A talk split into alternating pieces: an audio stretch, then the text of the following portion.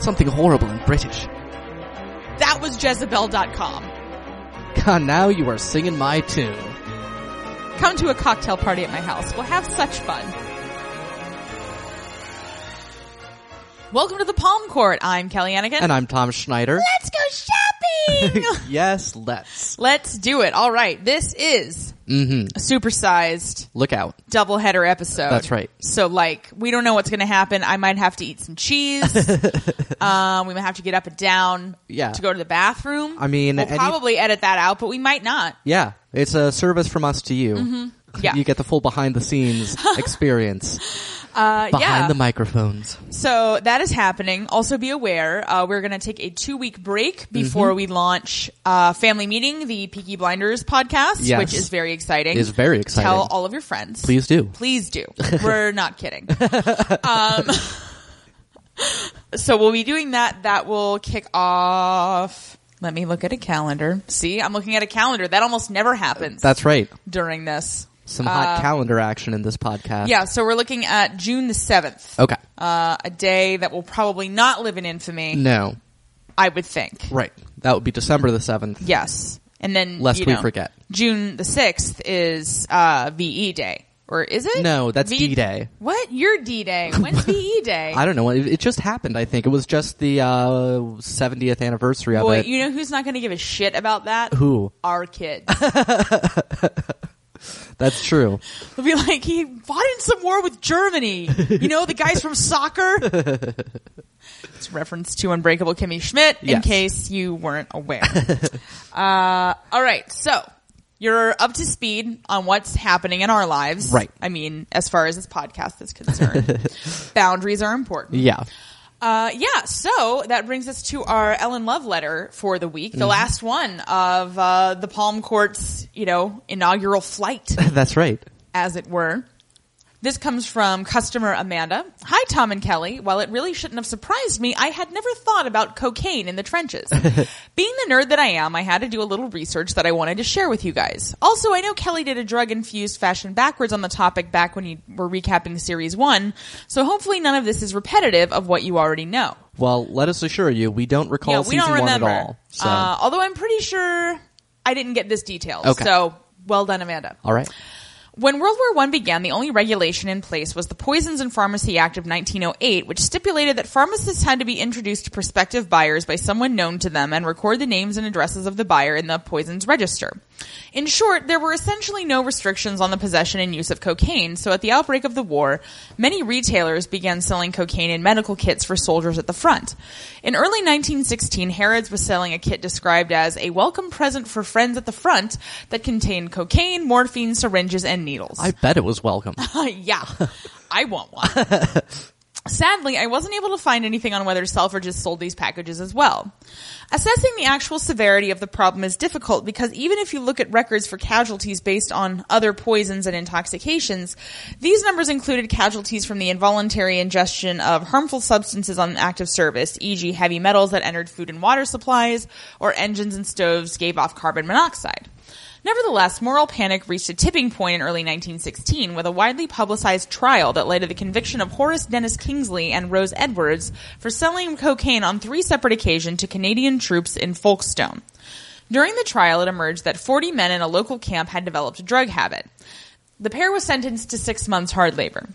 Shortly thereafter, the well-known pharmacists Savory and Moore, who made up the kit sold in Harrods and other department stores, were fined for selling cocaine and morphine to one individual without an introduction and without obtaining his address.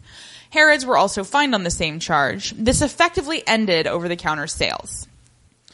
On May 11th, 1916, the Army Council enacted Regulation 40B under the Defense of the Realm Act, uh, Defense of the Uh-huh. Realm Act, Yep. to ban the sale of cocaine, opium, Indian hemp, cannabis, and other psychoactive drugs to, to troops without a prescription. Calls for controls on civilian possession grew, and on July 28, 1916, the provisions of Defense of the Realm Act 40B were widened to criminalize the possession of cocaine and opium by anyone not connected with the medical or veterinary professions, and stipulated that the drugs could only be dispensed to patients, whether military or civilian, on exhibition of a non-reusable prescription signed by their doctors.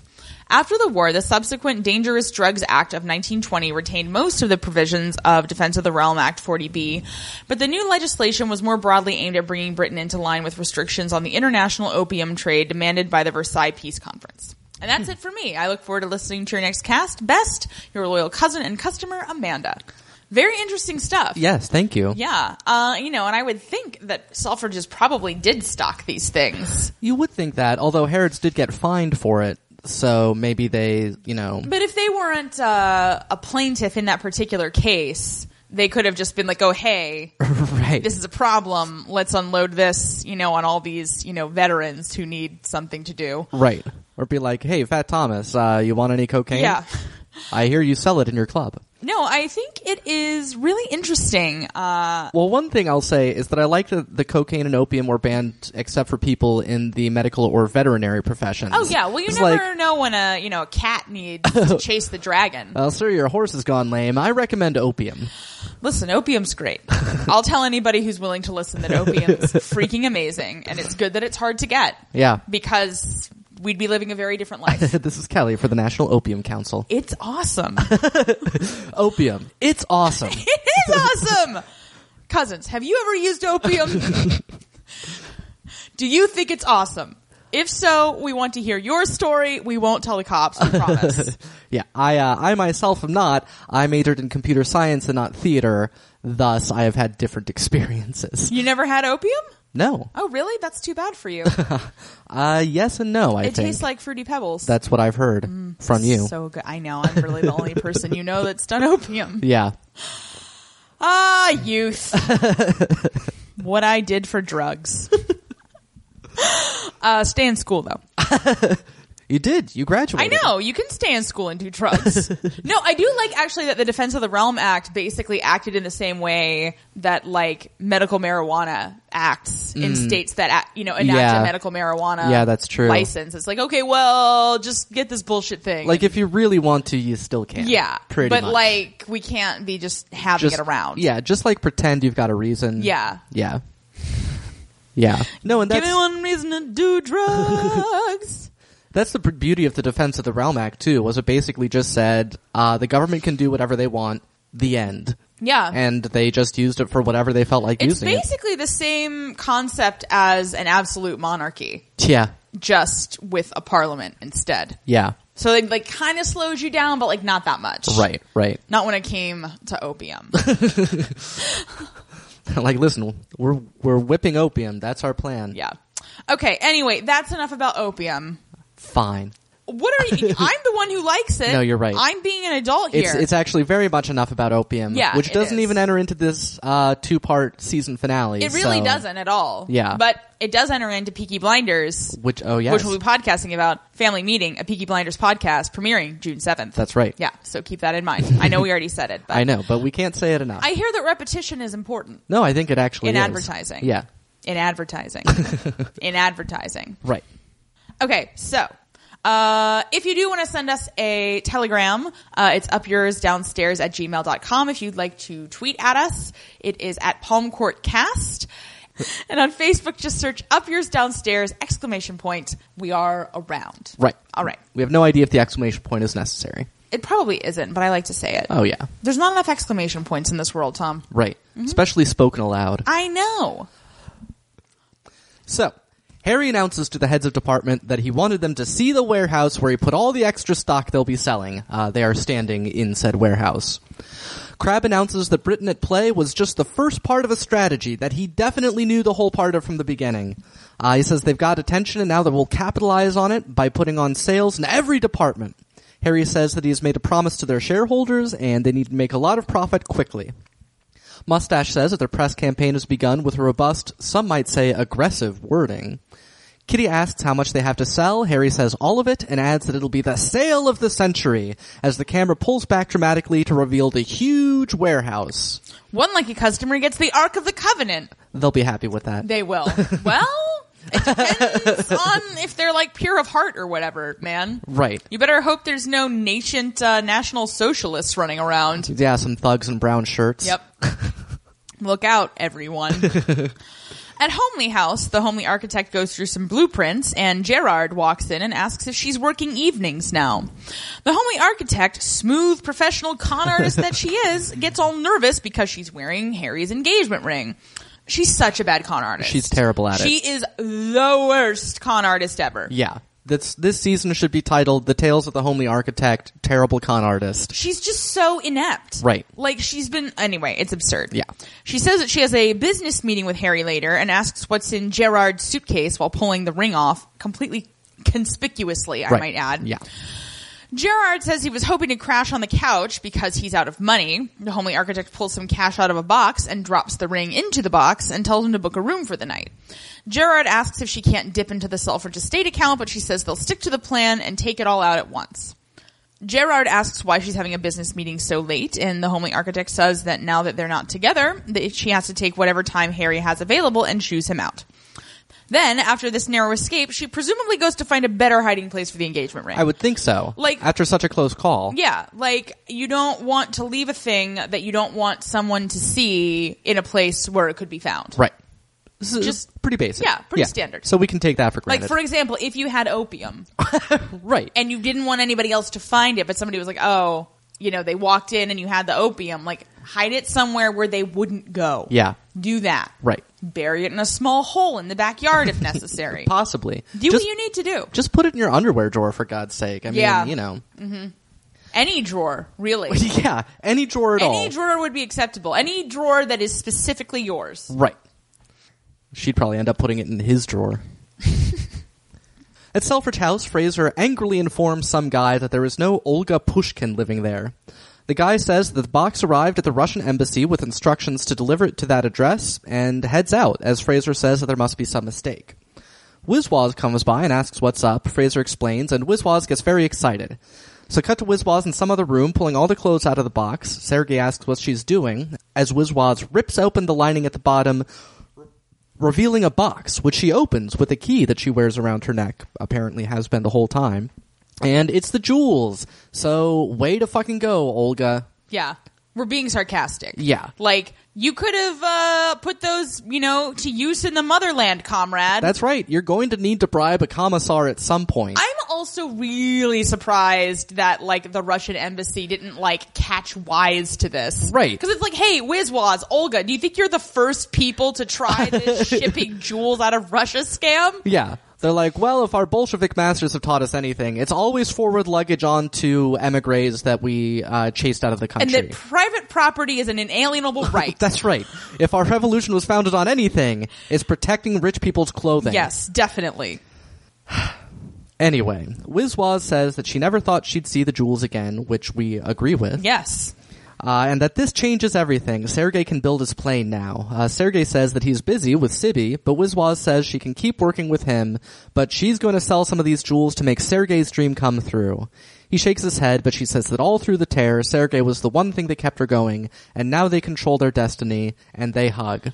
So- I feel like we are meant to have some sort of emotional reaction to this. Right, But these they've are- both been set up as such morally reprehensible people. Right, and- that this, what is clearly a win for them, I don't care, right, it's now acting as if we're supposed to have been finding them sympathetic this whole time. which we have not. Not at all. As no. you, the listeners of this podcast, are well aware. Right.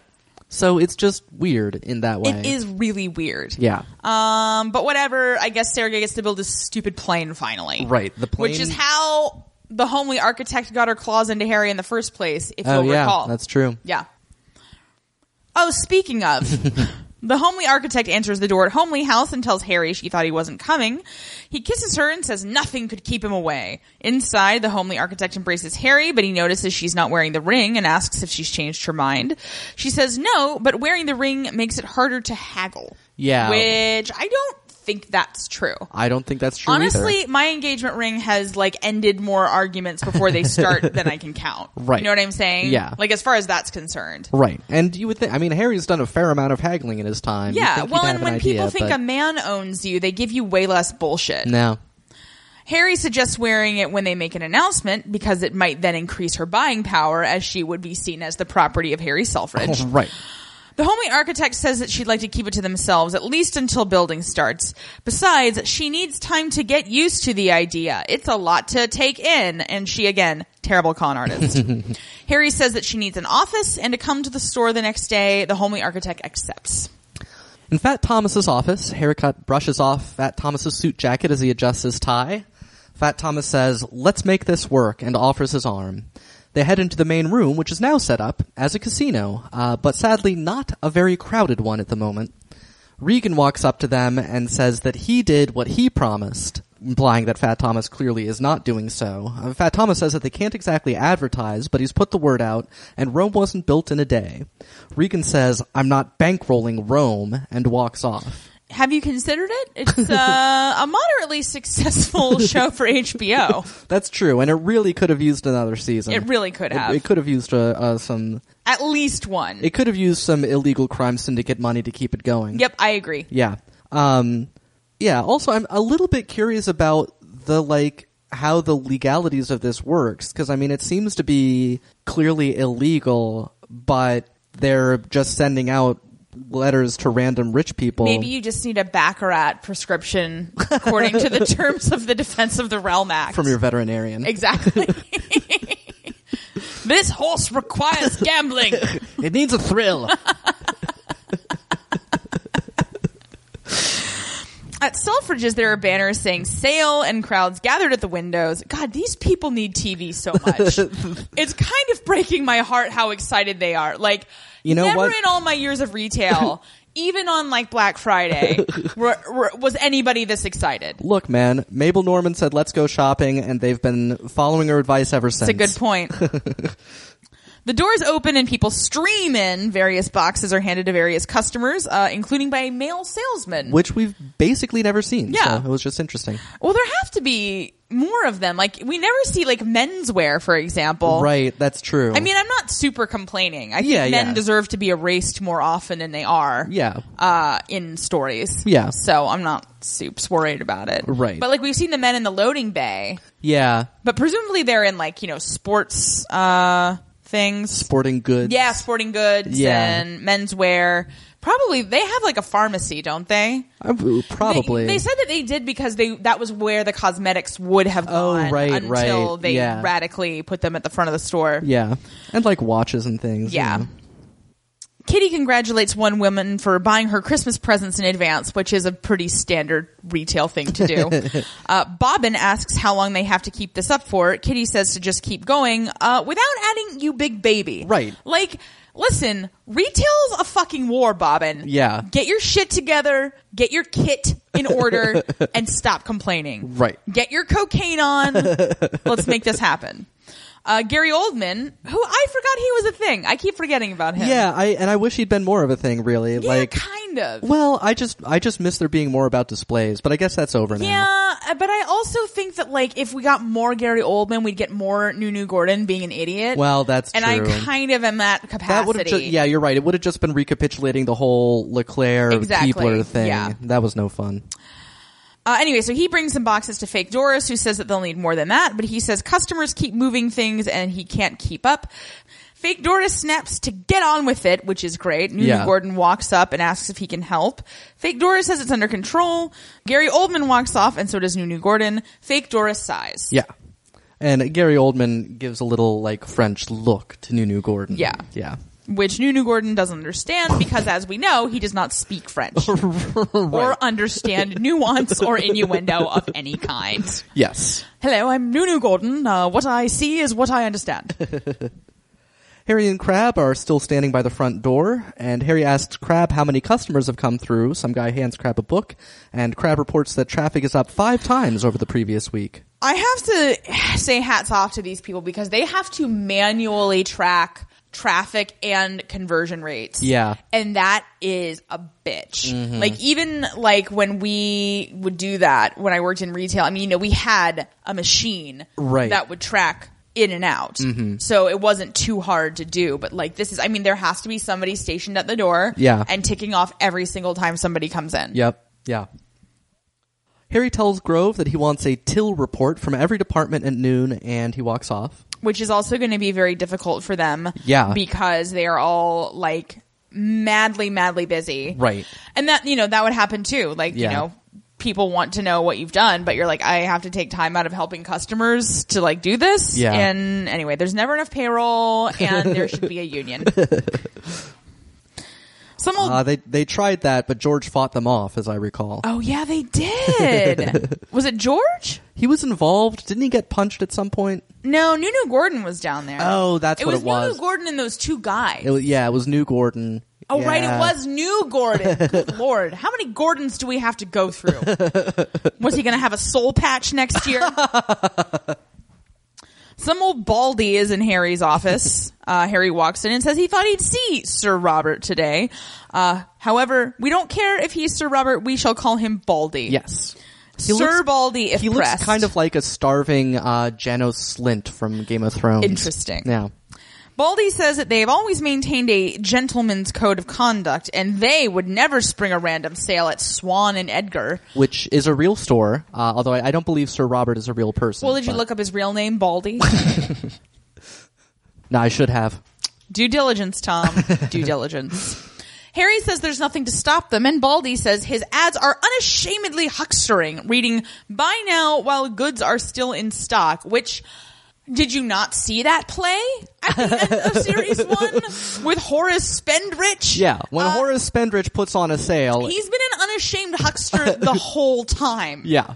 I'm sorry you're having a sixth sense moment here, but that's what's going on. I kind of want to go back and watch that play now. I do too. We can do it later. Tom. Maybe so. After we're done with this and after I've eaten more cheese. he adds that it is now difficult for the other stores to get hold of any stock since Harry's bought it up. Harry says, uh, so you would compete if you could, and doubts that Baldy will say that to his friends in the press. Harry assumes that Baldy is responsible for all of the negative editorials that morning. It just kills me. That at this again, there was so little going on. That the only think pieces that there were were like, "Is this shameful behavior for a local retailer?" I'll pundit sound off. like, that's it. That's all you have. Like, that was Jezebel.com. Right. Uh, Baldy says that that's only the start of the negative press. And Harry's board will hear about this. Groups within the city find Harry's ads aggressive and scaremongering.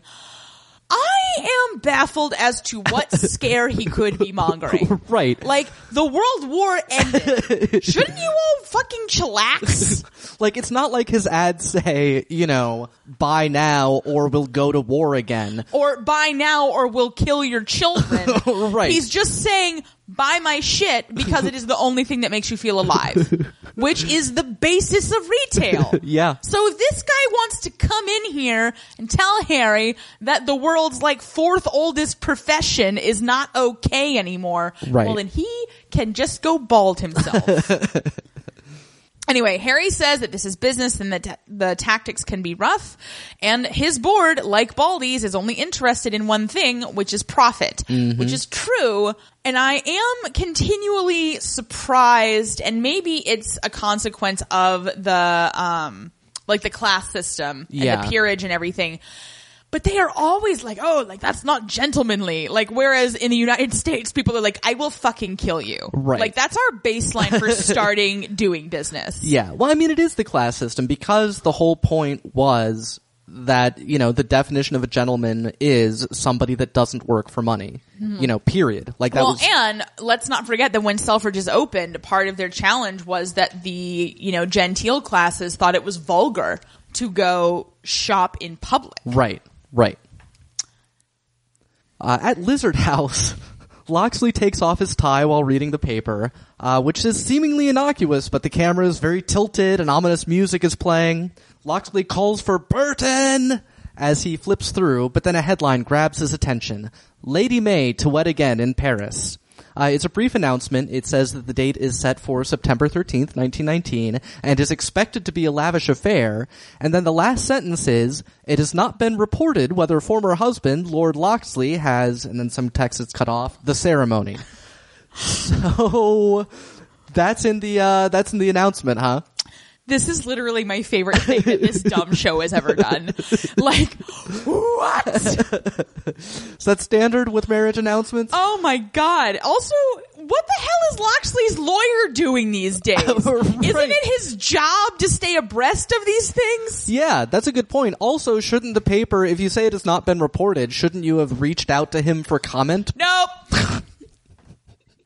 they didn't want to in- interrupt his very important work raising funds for veteran rapists. oh my god.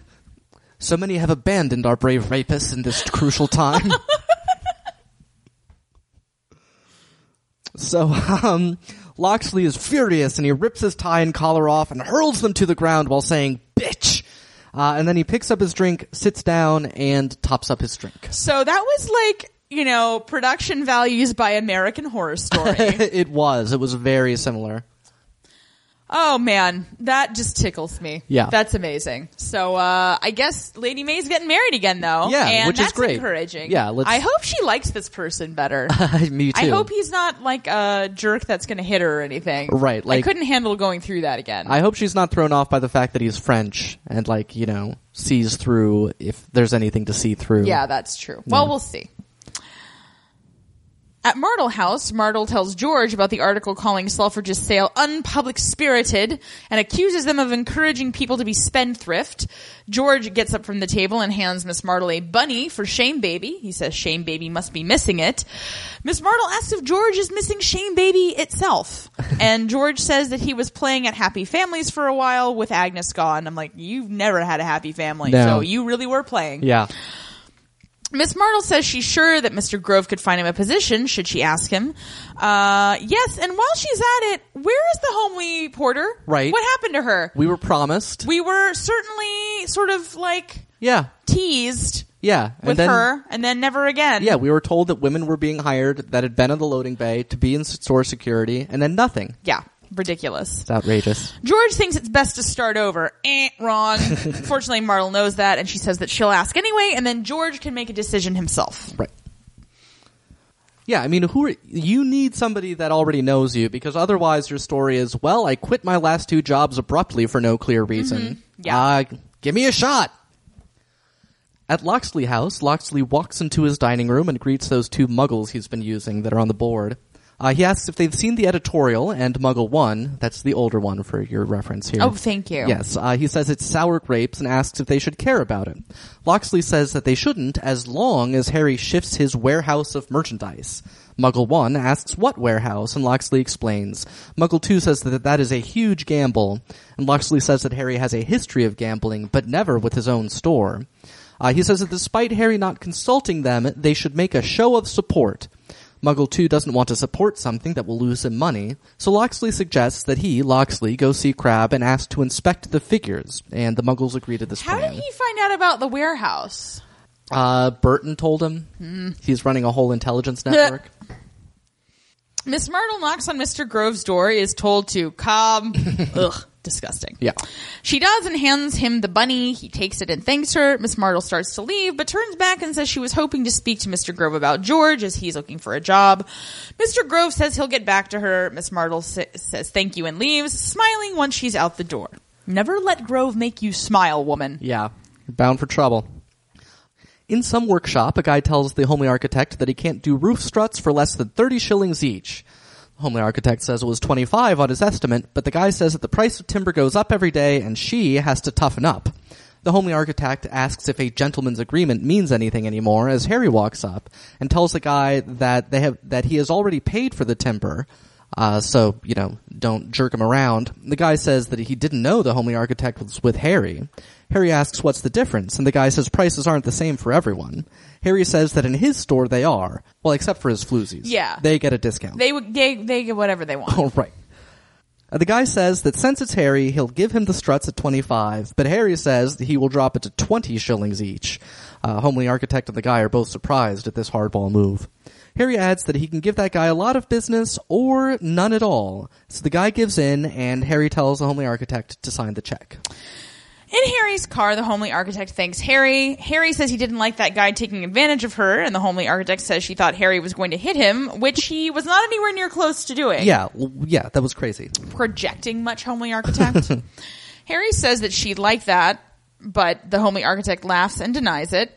Harry kisses her hand, but then there's a ruckus outside as they pull up to the store and an egg hits their window. People are holding up flyers that say something about the sale being unpublic spirited and there are posters in, on the window saying the same. So these are basically like YouTube commenters. right. They pull up and make their way through the throng, and Harry gets hit by an egg. Inside, Nunu Gordon asks if she should call the police, but Harry says just to take the posters down.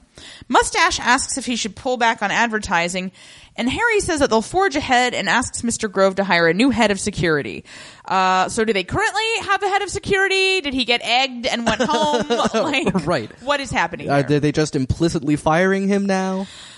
uh, Mr. Grove thinks he knows just the person, which no, you don't. No. George Towler's a terrible head of security. He's wiry and not like quick witted. right. Like Jesus, you need like a scary fucking dude. You need a dude like that rapist. Yeah. The- Get those veterans in here. right? He's probably out of prison, right? Harry walks the egg off his hand as he walks to the elevator with the homely architect who asks what he'll do. He says what he won't do is back down. He learned it from Tom Petty. It was during his last dance with Mary Jane. That's right. AKA Ellen Love. He's. God, I miss Ellen Love. I just want to know what she's doing. I know, baby. Did she become a legitimate actress? Did she have to fall back on the gaiety? What is happening? anyway, Harry says that they take me on at their peril, which is a very badass thing to say. I don't. I'm skeptical. Right. I'm still rooting for bankruptcy. Yeah. I'm also skeptical about this riot. Like, who are these people? had They don't nothing- have TV, Tom. They don't have TV. They don't even have the wireless. Okay. You're- well, They're all right. poor. They don't have anything to do. Well, where are we rioting today? I heard Selfridges. In the former Kissin storeroom, Martel supervises Connie moving some boxes onto a cart, and Connie asks what they'll do once they've sold it all, and Martel explains how there's his warehouse. Grove enters and asks Martel for a word, so Martel tells Connie to tell the porter about their cart and then to take her tea break. Connie thanks her and heads out. Grove says that George is perfect for head of security No, he's not. because he knows the store, has military experience, and is honest. Except about his deteriorating, deteriorating mental state. right. he asks Martel to ask George to see him in the morning. She agrees, and they somewhat awkwardly end the conversation. Don't ever sleep with anyone you work with, everyone. Yeah, Just don't do it. right. Don't listen to this show. Yeah. This show, not our show. Right. We give only the best advice. Absolutely. It is public spirited of us. In Fat Thomas's office, Fat Thomas is addressing envelopes. Haircut reads the card saying, Caliano's Club invites you to join its exclusive membership. Fat Thomas hands her a stack of ones he's done with, and Haircut reads the names Mr. Barrett, Lord Shellridge, Sherridge? Sherridge, I, I, don't know. And Jonathan Campbell uh, and Mr. Norrell. she says that Fat Thomas sure knows a lot of rich people, and he says it's from his years running the Palm Court, which he said two episodes ago. Right. Haircut says Regan will be pleased, but Fat Thomas says he'll only be pleased by turning those envelopes into money, which is true. Right. In the Palm Court, Wiswas tells Harry that she has independent means now that her jewels have arrived, uh, and Olga is in the gulag. Harry says that he's delighted for her, and Wiswas says that she will repay her debts to Harry and they can have a fresh beginning. She says that before Sergei married Rosalie, both their families had seen some very dark times. Uh, yours has definitely seen darker times. Yeah. I'm going to go out on a limb. yeah. Like, Like, we're- wife dying of natural causes, less than sign, Russian Revolution. Right. Although we still haven't proven that they're Russian. yeah, I, no- like even Olga's thing, I'm still not sold. okay. But Wizwaz is actually a good con artist. Yeah, that's for sure. Uh, she says that now that there is a baby and a brighter future, and she wanted to thank Harry for his kindness, and she won't prevail on it any longer. Harry says that she's not moving out, and he won't let her repay a thing because she's family now. Wizwaz says that it means a lot to her. Harry stands up and says Rosalie will be a new mother and will need Wizwaz's support because the homely architect is in- inexperienced at these things. Wizwaz asks if the homely architect is part of their brighter future, and Harry says that they were going to wait for the right moment, so this is for Wizwaz only. They're secretly engaged. Great move, Harry. Yeah, definitely tell this con artist your big secret because it'll definitely stay a secret. Right. It's Like, listen, I know my family hates living with you, but I won't let you move out, and I'm also going to tell you this secret before I tell any of them. Yeah, that's really going to endear everyone involved to everybody else. right. So Wiswas congratulates him, and Harry says that the homely architect will be taking up a lot of his time, and she has an office in the store now, and suggests that Wiswas stop by for some reason. Wiswas says that she would love to. In said office, Gerard paces about, saying it looks impressive. The homely architect says that the house plans are real. Gerard notes that they'll never get built. The homely architect asks what he wants, and he says the money she gave him only covered his lodgings. Uh, the homely architect doesn't have any cash on her, but she asks him to deliver some estimates to the estate office. Gerard says the guy keeps asking for architecty things, so he's trying to avoid him. The homely architect says he's waiting on the estimates, and when Gerard still hesitates, she says, Please, Gus, which is his real name that we keep forgetting. Right. Uh, if we had remembered, we might have started calling him Gus Gus, it's possible. but we did not. also should perhaps not be using his real name in, in this. yeah. Gerard says she's enjoying herself too much in the hall, which is the same set as the upstairs hall that leads to Harry's office, but this can't be the same hall, can it? I wouldn't think. I don't know. Like on the sea level, you know, it's very confusing. Yeah. Well, she's sea level by proxy. I guess so. By vaginal proxy. yeah. So he literally runs into Wizwaz and they both just stare at each other. It's like, does Wizwaz know this guy? Are they friends from the scam circuit? right. She goes into the office and asks uh, what his deal was. The homely architect says that that was the architect, and these creative souls can be a bit of a handful. And Wizwaz tells the homely architect that Harry told her the news and congratulates her. The homely architect, a little panicked, says it's supposed to be a secret, which it is. Right.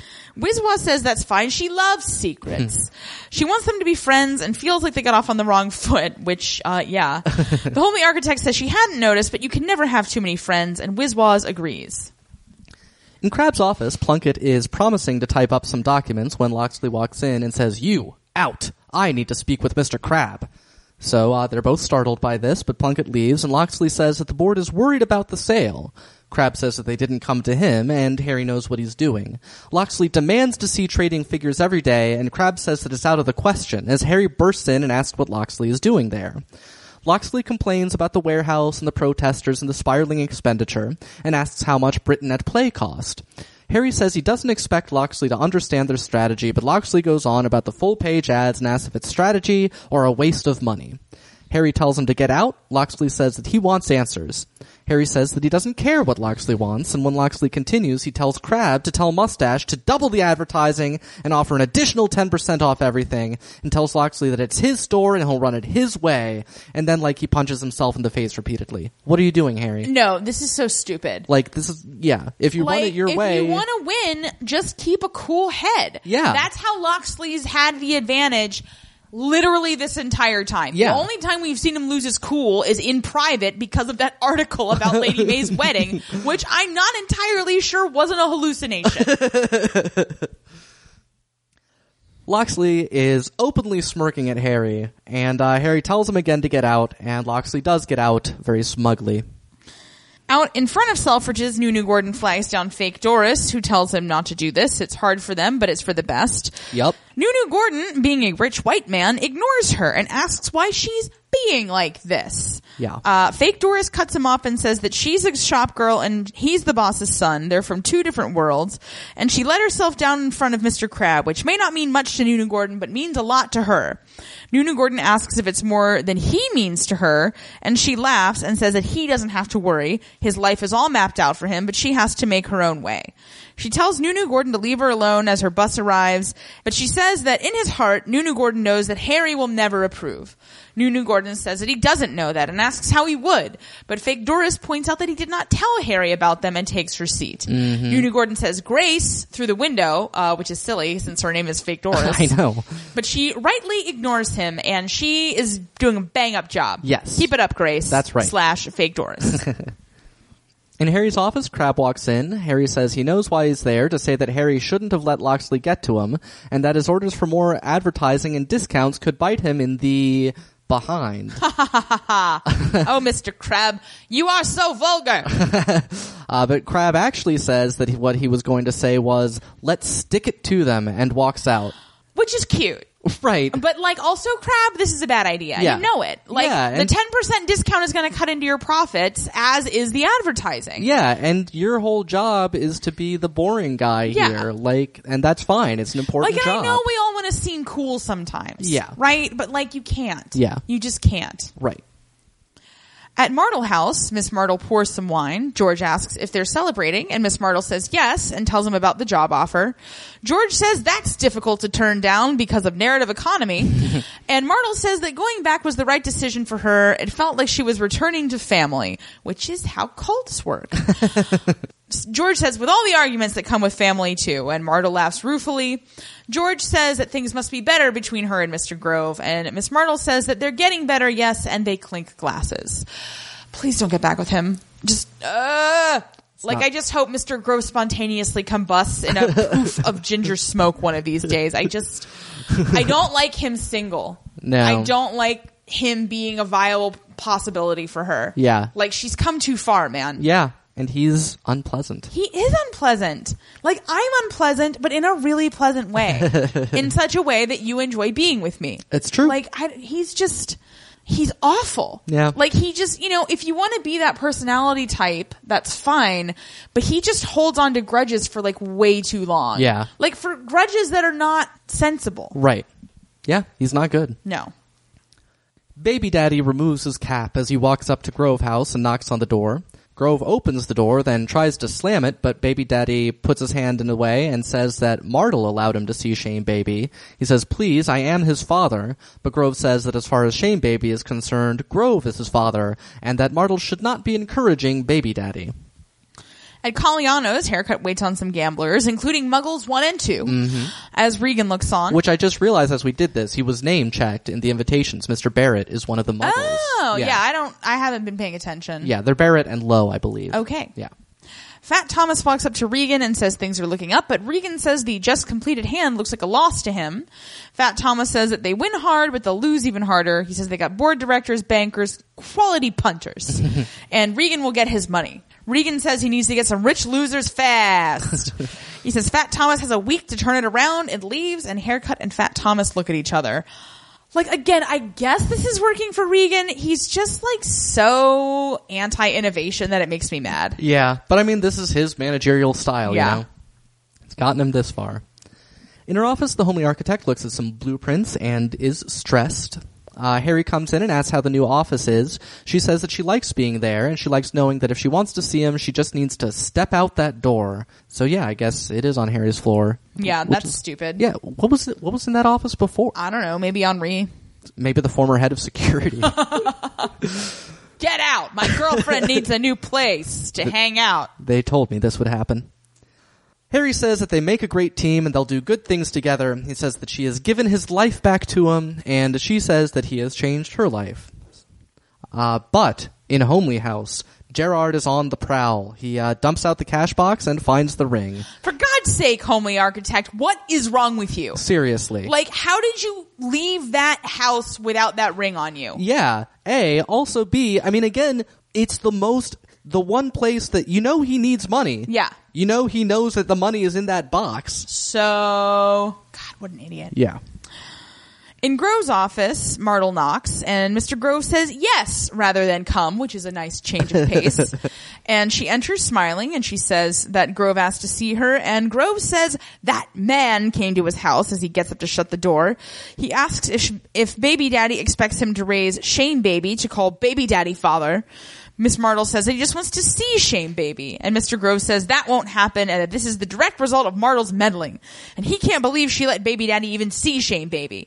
Which, like, if you didn't want people to do stuff with Shane Baby, maybe you shouldn't have abandoned him. Right. Miss Martle has had enough and asks him why he sees everything in black and white, right or wrong. Mr. Grove says, in this instance, I am entirely in the right, but Martle says, oh, in every instance, and tells him that he's a hypocrite. She reminds him that they carried on an affair behind his wife's back. Yes. I uh, wanted to Oh, stand up and applaud. this It is was like, amazing. finally. He says he couldn't possibly forget she's a shadow following him from place to place, interfering in his work and his private life. Then he asks, how could you possibly know my feelings for Ernest when you have no children of your own? Which, what the fuck? Right. It's your fault! Yeah. You're the reason she doesn't have any kids! Like, the entire world is like, what the fuck? Yeah. So a stunned silence. Mr. Grove immediately realizes that he done fucked up. but Miss Martle cuts him off and she says that she's not a mother, but she is a human being and she once thought Mr. Grove was too.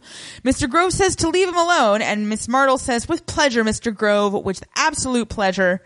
Mr. Crab greets her in the hall, but she totally ignores him. And Mr. Grove sits at his dumb desk looking dumb, and I am just Yeah. so we have been gunning for her to tell his fucking ginger ass off Yeah. since the first season. Yeah. Like It's and been she finally years. did. It's amazing. I Yeah. just I want her to go get a hot air balloon and just go somewhere. It's waiting out front.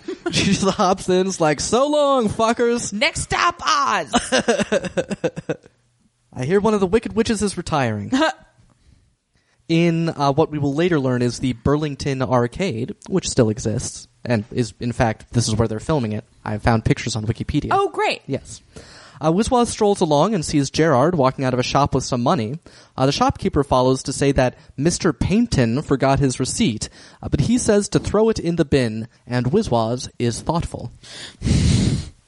In the homely architect's office, Wiswas comes in with an engagement present for the homely architect. It's an Austrian crystal paperweight, which is a pretty snooze-worthy engagement present. right. The homely architect thanks her, and then Wiswas mentions that she saw a man who looked exactly like her architect friend coming out of the jeweler's, but they called her Miss. They called him Mr. Paynton. The homely architect says that their architect's name is Mr. Gerard. Wiswas says that's what she remembered. The homely architect wants to know if he corrected Wiswas when she addressed him. Wiswas says that she didn't address him and serves her right for not wearing her spectacles in public, which is an excuse I hear a lot of women use actually. And I'm like, well, then why don't you just wear your spectacles in public? Right. Also, does she have spectacles? I don't know. I don't think we've ever seen them. She starts to leave and asks Wiswas to consult her on wedding plans, as she's quite the expert. The homely architect says that she will, and once Wiswas is gone, rushes to put on her hat and coat. She heads out and down the hall, but Wiswas was waiting and goes into her office. She takes a card off the bulletin board, and then Harry walks in and asks where the homely architect is. Wiswas says that she was just there and points out the gift, and then when Harry looks at it, throws a glove behind her, saying she seemed to have dropped it, and then finds it. Harry picks it up for her and she heads out. And she heads out. Like that's how you run a grift. Yep. Homely architect. That was very smooth. Wizwaz gets on the elevator and then looks at the business card of Thomas Gerard Fribba. Right. Which Fribba is not, in fact, a name, even though it's in the same font and there's no comma. It is actually an acronym for Fellow of the Royal Institute of British Architects. Oh, that makes sense. Yes. I was wondering why they didn't call him Fribba. Right. I was as well, and I eventually figured it out. Well, at Homely House, the homely architect goes in and calls for Gus, who is not there, and then she goes to find the cash box and finds it empty, sits down, and hopefully tries to evaluate when she became so shitty at running a grift.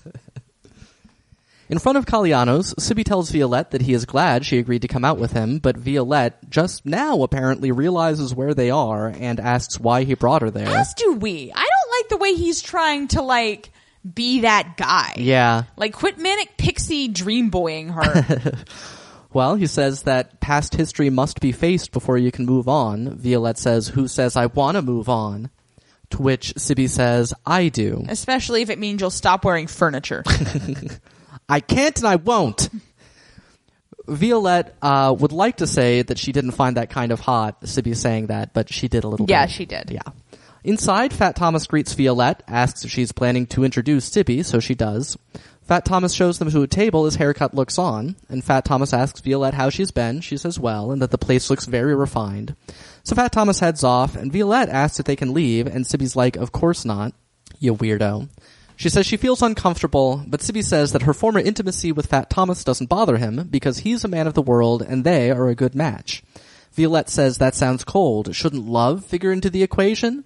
And Sibby says, well, you've had love. Where has it got you? And Violette's like, oh, yeah, it's like kind of a good point. yeah. I feel like I've gotten so cynical in my old age. Well, you know, that's, I think, what happens. I know, it's just a bummer. Yeah. You know, I didn't marry you for money, No. but you know, we But- had it. Money figured into the equation. It did figure into the equation. Yeah. And I didn't say oh about it.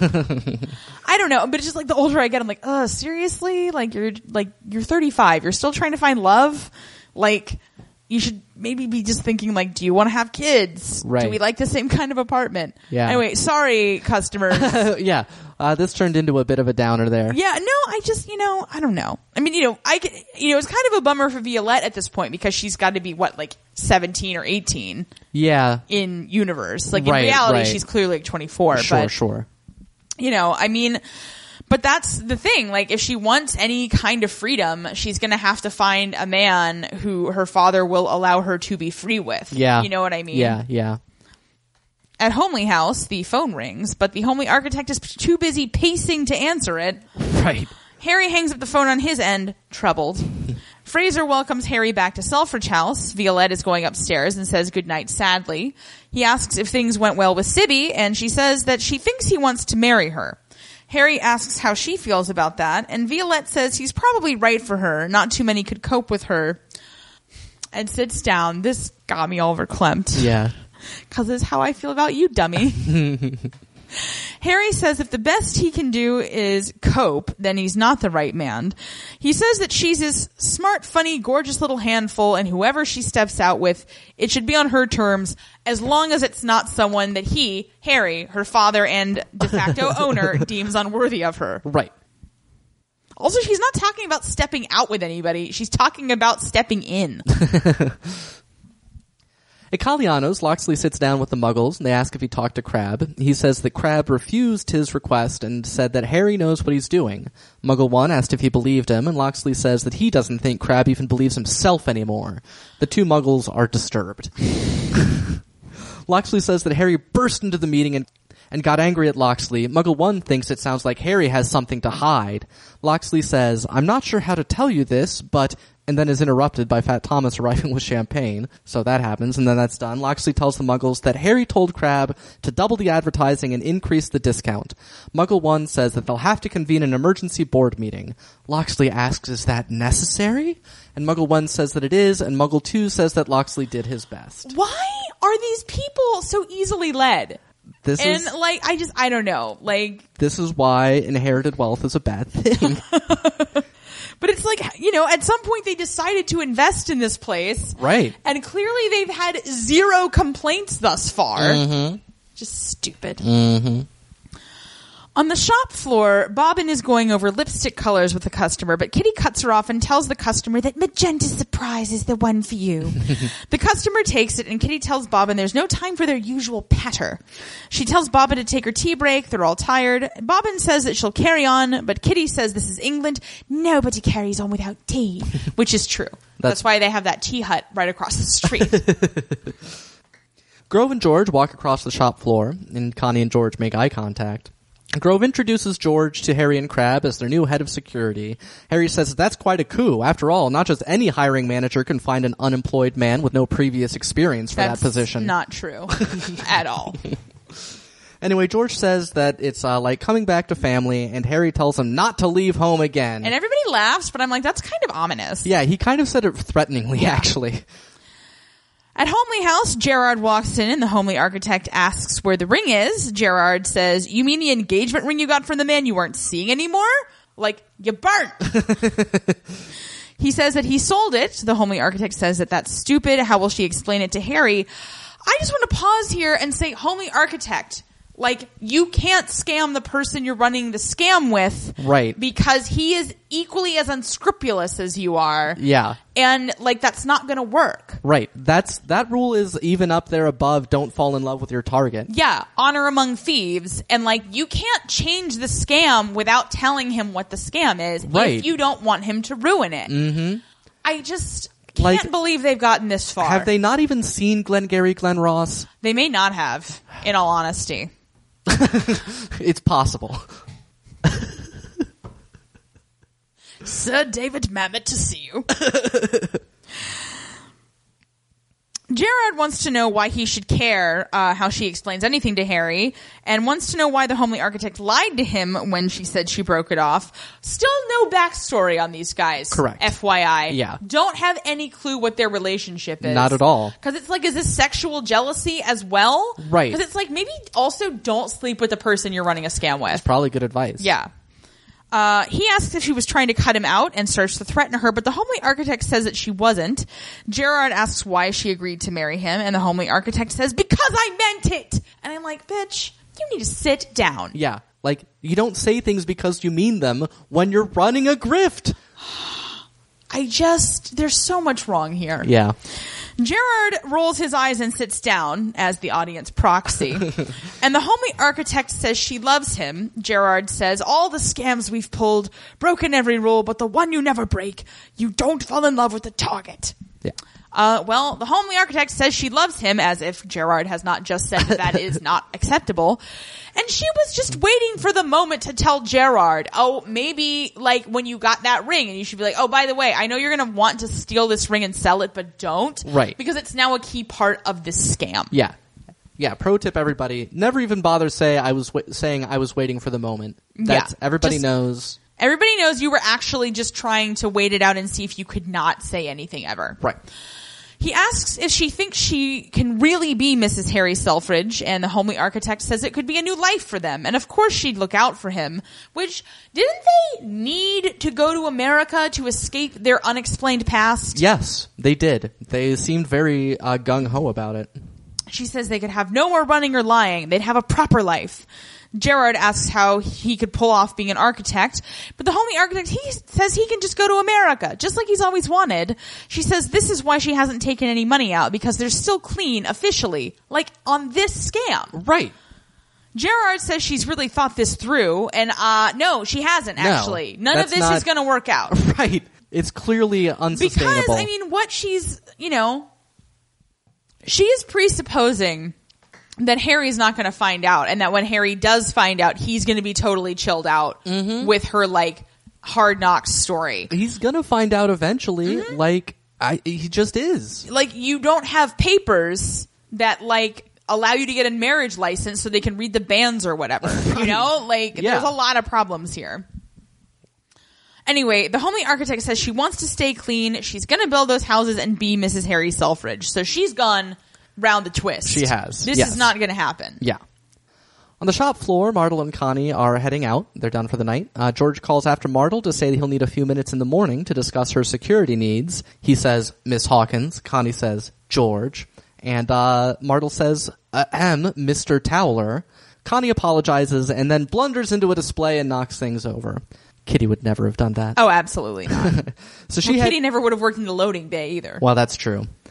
So she heads off, and Kitty comes up, speak of the devil, and tells George that it is lovely to have him back, and Connie's delighted to see him too, and maybe he should think about asking her out. George says that maybe Kitty should stop trying to organize his love life. This is the first time we've ever seen her try to organize his love life. That's true. But Kitty laughs and heads off and says, If I didn't organize things around here, nobody would. Up in Harry's office, Crab comes in and announces the emergency board meeting and says they're demanding to see figures. Harry says they're not ready for figures, and this is Loxley's doing. Crab says Harry doesn't seem surprised. Harry says this, that this isn't about the figures, they mean to oust him. Crab asks what they're going to do, and Harry says to go ahead and convene the meeting. Crab asks if he's sure, and Harry nods. Crab heads out in a daze. Harry tells Nunu Gordon, who tagged along with Crab, that he knows the company inside and out, and Loxley doesn't. And when Nunu Gordon is in his chair, he'll have to fight tooth and nail to keep it, and fight for everything he holds dear. And we can see Nunu Gordon getting the entirely wrong message out of that. Yeah. Uh, he meant the money Right. which is really, I think, at the bottom of it, really all Harry care, all Harry cares about. Yeah. Well, I would say I would I would slightly change that to say the store. The store, Like, yeah. You know, he he- he doesn't care about money so much per se, but it's this. You know, it's got his name on the store. He built it. Yeah. It's the most important thing to him. So, in some back alley, Nunu Gordon arrives at a dirty staircase and heads up. He knocks on the door, and Bobbin answers and is rather startled. Nunu Gordon says he's there to see fake Doris. Bobbin says, Well, it's not what you're used to, and lets him in. He walks into the studio apartment that fake Doris and Bobbin share. Fake Doris is washing dishes and turns around in surprise. Nunu Gordon says, You wouldn't talk to me anywhere else, so I had no choice. Um, yes, you did, you prick. You could have chosen to respect her desire to not talk to you. Like, who let you see say anything? Ugh, Uh, he probably goes on to write say anything. Gross. And 500 Days of Summer. yeah. Fake Doris says that they're not usually so untidy. Nunu Gordon asks asks if there's anywhere more private they can talk, which there obviously isn't, as he can see the entire apartment from where he stands. So Bobbin says that she will go. Fake Doris takes her apron off as Bobbin leaves and sits down on her bed. Nunu Gordon says that Fake Doris was right, he has been a coward, but he intends to fight now. He wants the world to know how much he loves Fake Doris. He says that if she just tells him she loves him, he will go on fighting, and by go on fighting, I guess he means start fighting. Fake Doris says of course she loves him, but she'll only be with him if he tells his father. Nunu Gordon says that he should have told his father straight away, and he will, and they kiss, if you can call that kissing. Boo. Very much boo. Giant boo. Agreed. Like, fake Doris, what happened to your very strong, pragmatic takedown of this relationship in the previous episode? Right. Because none of that is going to be any easier just because you have both decided that you love each other. Right. You Like, still sold his relatives' hats. you Like, are both going to be the laughing stock of both of your respective social classes. Yeah. Because your family is going to do nothing for the rest of your life. I mean, this is assuming Sure. that this actually happened. Yeah. All they're going to do is talk about how you're putting on airs and ask you for money all the time. Right. All that's going to happen to Nunu Gordon is everyone in society is going to cluck their tongues and say, what a shame. Yeah. And titter about you, probably in front of your face. Oh, yeah, you're never And gonna be he's comfortable- such a fucking milksop. He's not going to defend you. No. He's not going to do anything, and his family certainly isn't going to go to bat for you. Yeah. They won't go to bat for each other. Yeah. Like it's just it's no. Yeah. I reject this and I hate that this is happening. I agree. this shit happens all the time in real life. Yeah. I'm sure it happened a lot, you know, Yeah, at sure. this time period Sure. because there are so few men Yeah. around to even have inappropriate Yeah. relationships with. But it's just like, you know, it's the same deal as as Rose and Jack Ross in series 4 of Downton Abbey Mm-hmm. Right. with just way like there was never a point in Downton Abbey, I feel like, where I felt like we were meant to root for them per se. Yeah, we were like- supposed to be happy that they were flirting and like making out or whatever. But Yeah. like we were never told that we should be rooting for them. Yeah, and like- here clearly we're supposed to be rooting for them, and I'm not. Right. Not at all, no. The only thing I liked about this scene was A, I don't think I knew that fake Doris and Bobbin were roomies. No, we had no idea. We Yeah. assumed that she lived alone because she was asking, you know, what, she, you know, how would she get to know those regatta girls? You know, would they come Mm, Right. and sit on her bed while she eats, you know, kippers or whatever? right. Something horrible and British. um, yeah. And I, I mean, so I just liked seeing their apartment, you know, which is no, nice. I did too. It was great. You know, Yeah. Mm-hmm. they had like stockings hanging everywhere and all that sort of thing. Yeah. When it's like fake Doris can still marry really well. Yeah. You know what I mean? Yeah. Mm-hmm. Like she's got a really good, respectable position. She can find somebody. Yeah. and he can have anybody he wants. Yeah. I mean, more or less, he can't have her, Well, right. but you know, Yeah. uh, The only people, uh, it's like the Rolling Stones haven't happened yet. At Grove House, Baby Daddy knocks on the door, and Grove answers. Baby Daddy says that Grove wanted to see him, and Grove lets him in and says that he can visit Shane Baby every second Sunday afternoon. They will say he's a friend of the family. I'm not sure whether that means every other or every second of the month, but it doesn't Well- matter. I don't care. Right. Uh, Baby Daddy thanks him and asks what made Grove change his mind. Grove says, Not everything's black and white. Sometimes you have to change. So he opens the door for Baby Daddy to leave. Baby Daddy thanks him and holds out a hand that Grove very reluctantly shakes. Well, that's positive, I guess. I just am so angry at Mr. Grove. Like, Yeah. and I think this is good, and I don't, I feel like this is anachronistic though. Yeah. I feel really strongly that this wouldn't happen. Yeah. I mean, you know, Yeah. I I don't know. I don't know what is expected. Yeah, in I- it, because it's a very even for today, it's kind of an unusual situation. right. That's true. You know, like had Doris lived, he probably would have just divorced her, Right. and kept his kids, Yeah. and shunted her off with Yeah. Shame Baby. But you know, whatever. Yeah. I guess that's fine. Good job, Billy. right. Billy. At Martle House, Miss Martle watches out the window as a for sale sign is put up. What, what, what? Maybe she's getting that hot air balloon after all. Back at Selfridges, the homely architect gets off the elevator and sees Harry, who asks if everything is all right. She says she's lost the ring. Harry says it's just a ring, but the homely architect says it's the ring that he bought, and she feels awful. Harry says he'll get her another one, and they'll go to dinner, and she'll tell him what he likes. The homely architect thanks him, and they kiss. Cut to Wizwaz, standing in front of a building, looking at Gerard's business card. Dun dun dun. In the boardroom, Plunkett shows in the Muggles, and a montage shows the other board members sitting down, including Loxley. In Crab's office, Harry asks if Crab is ready for the board meeting, and he says he is. So Crab walks in, and Loxley asks if Harry will be deigning to join them. But Crab announces that Harry is invoking his right to a two-week postponement under Clause 18, Part 2 of the Articles of Association. Wham! Yeah. He thanks them and leaves. The muggles say that Harry is out of control, and Loxley stands and says that this is the kind of erratic behavior that has troubled the muggles, and he is afraid to say that he now agrees with him with them. They have convinced him that Harry has to go. Blackout. Right. Credits. okay. Yeah. Great. Yeah. Credits in England. Oh yeah, credits in England. Good point. Yeah. Possibly a commercial break, you know, what the PBS commercial breaks are Yeah, I I don't, don't know if how- they do that. I don't know. in the middle of a two hour season finale. Uh, I try to avoid their web player, and we have not been recording this, so Right. So maybe there's a little Viking Rivers cruise the spot here. Who can we say? can't say. so at the top of the next episode, Crab totals up some numbers. Miss Plunkett lays out some papers in the boardroom as Harry stands there motionless. Loxley and the Muggles arrive at the front of the store and look at the shop window in disgust for some reason. like again, like why don't you just sell your shares? Yeah. Like, who gives a shit? Yeah. You'll still be rich.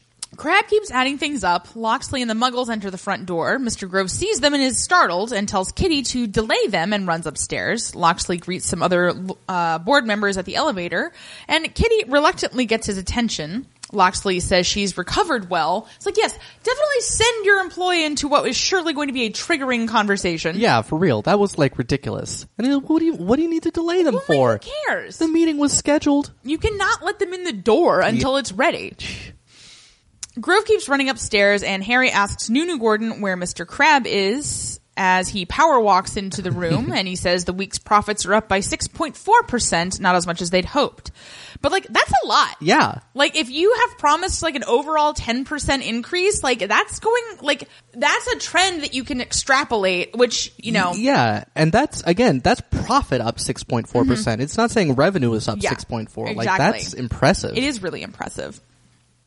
Harry asks if Crab has been in contact with the other board members supporting Loxley, and we can see all the members following Loxley down the hall because, yes, clearly this guy who just showed up. And who is shorter than all of them, which Uh-huh. is comical.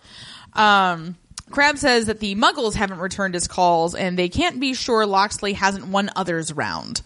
Grove walks in and says that they're coming, uh, which is true. They're all right behind him, and they gather around the table. and Loxley says that Harry has finally found the time to see them. Harry asks what he can help them with, and Loxley says he promised to raise profits 10%, but you and your man wouldn't show Loxley the figures.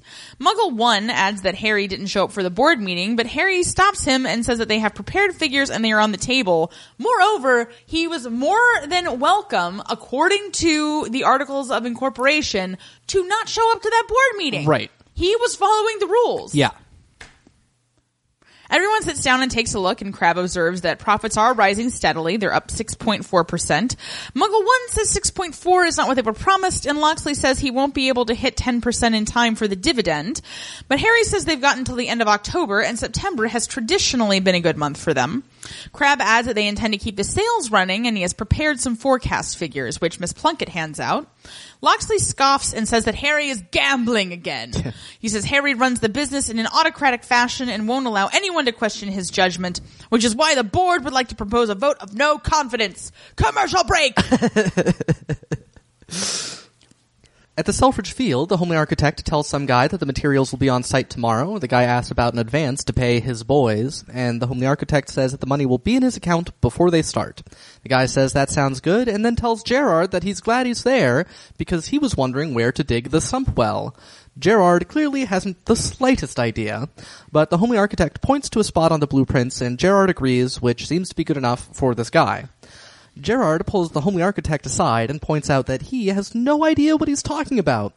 But the homely architect says that she does. She has been up half the night every night studying up. Like, dude, I can speak to this. I was a civil engineering ma- major for a minute, and that is like a four year degree with no slacking off. Like, Yeah. that is why I did not major in it. People could die. Yeah, because it's really hard and they do not, yeah, people could die. Like, you can't just stay up a few Mm-hmm. It's nights. like medical school for buildings and roads. it is. I don't know. Maybe it was different back then. They were just like, well, sometimes houses collapse. There's Yeah. nothing anybody can do about it. Sometimes a lady throws herself onto the subway track. right. Gerard says that she can't make it work, but the homely architect says that she can. They agreed. She's going to marry Harry, and Gerard is going to America. Gerard says that they'll be going to prison, but the homely architect says not if they hold their nerve. Ah, I remain skeptical. Yeah, like Gerard. You can scam a lot of people in a lot of ways. Right. But like the honeypot scam, you can't turn that into a legitimate life choice. Yeah. I personally don't think. yeah, I mean, Lady May tried it. She did and it didn't work, did Yeah. it? No, it didn't. Like you just can't you can't expect those feelings to transfer. You know what I mean? Like it doesn't Right. And it's like, Gerard, you have good reason to think that this is ending in a prison. You may need to. You should probably start considering the virtues of the solo grifting career. Yeah, Like, absolutely. it's it's perhaps time. I think if I was a grifter, I would only go solo because I don't trust anybody.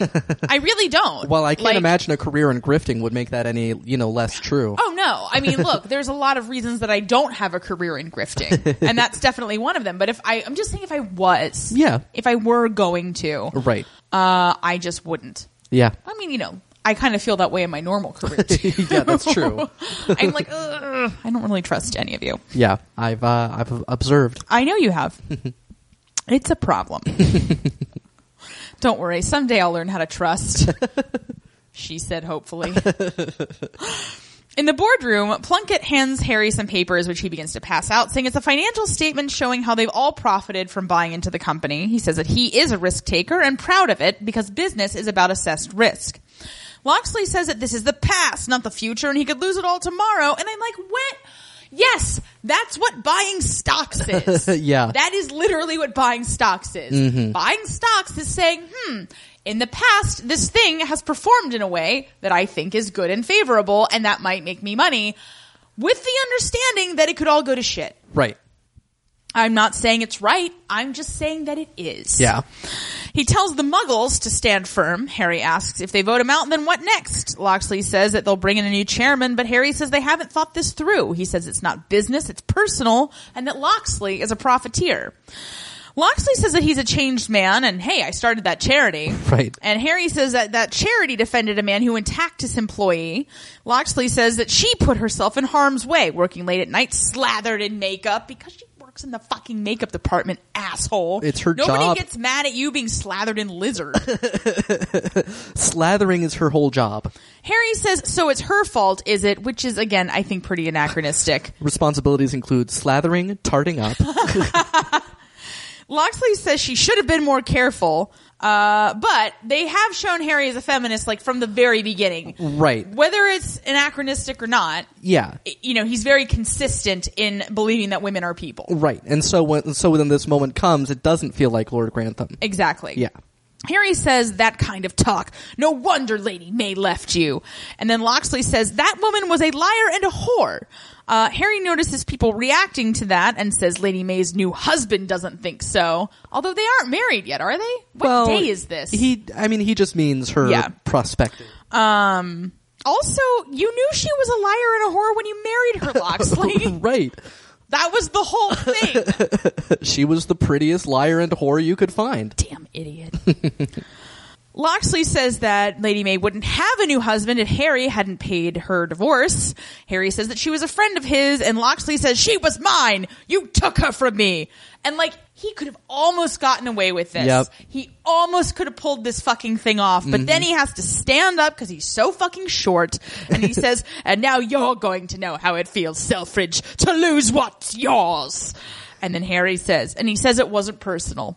Game set Selfridge. Yeah. And look, he was losing the whole season. The whole time, he just kept doing dumb bullshit. Yep.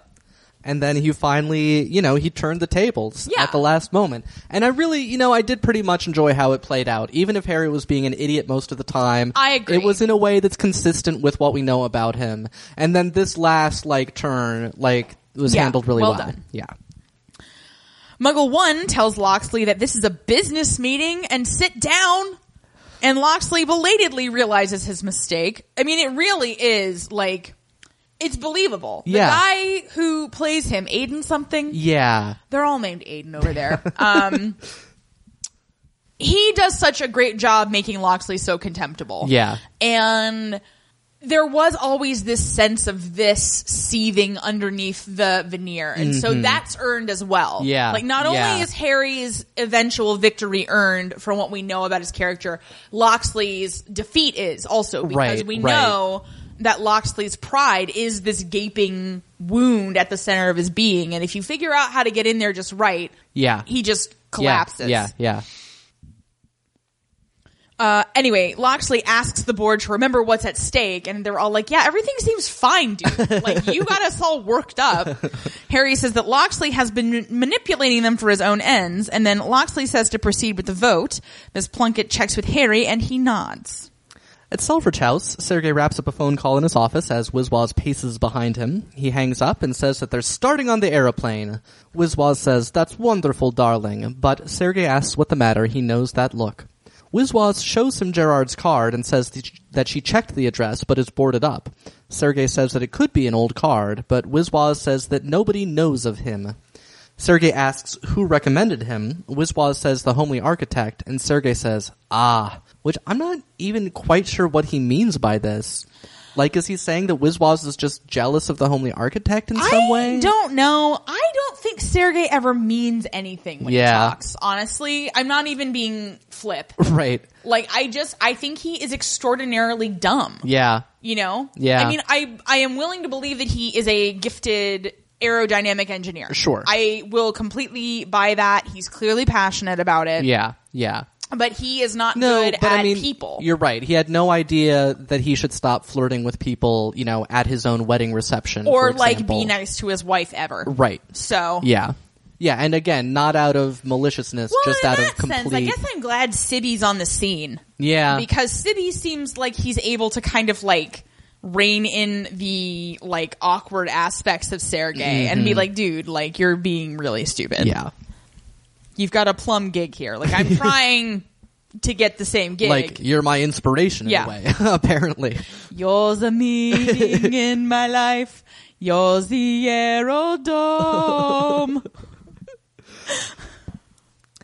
Sorry, everybody. I just had a moment because Aerodome made me think of Thunderdome, and that made me think of Bad Max, and we just watched it. we did just watch well Fury Road. We watched, right, right, which right. was amazing. Yeah. So uh, go see it. Yeah. On the big screen. Mm-hmm. In 3D. I would say, you know, I'm sure it's also good Yeah. in 2D, but I 3D often actively bothers me, and it did not in this instance. Mm-hmm. Yeah. So it's this Coraline and Life of Pi. that's pretty much. Yeah, That's been it. anyway, it's great, Yeah. and you will love it. Right. Uh, if you like action movies. right. But I will say also, because I think we have a lot of people who maybe don't like action movies, but what Mm-hmm. I will say is I always have a hard time with like battle scenes or really long extended action sequences because Mm-hmm. like I lose track. And that is true on screen and it's also true in books. Like anytime a battle starts, Oh, yeah. like my brain just goes like,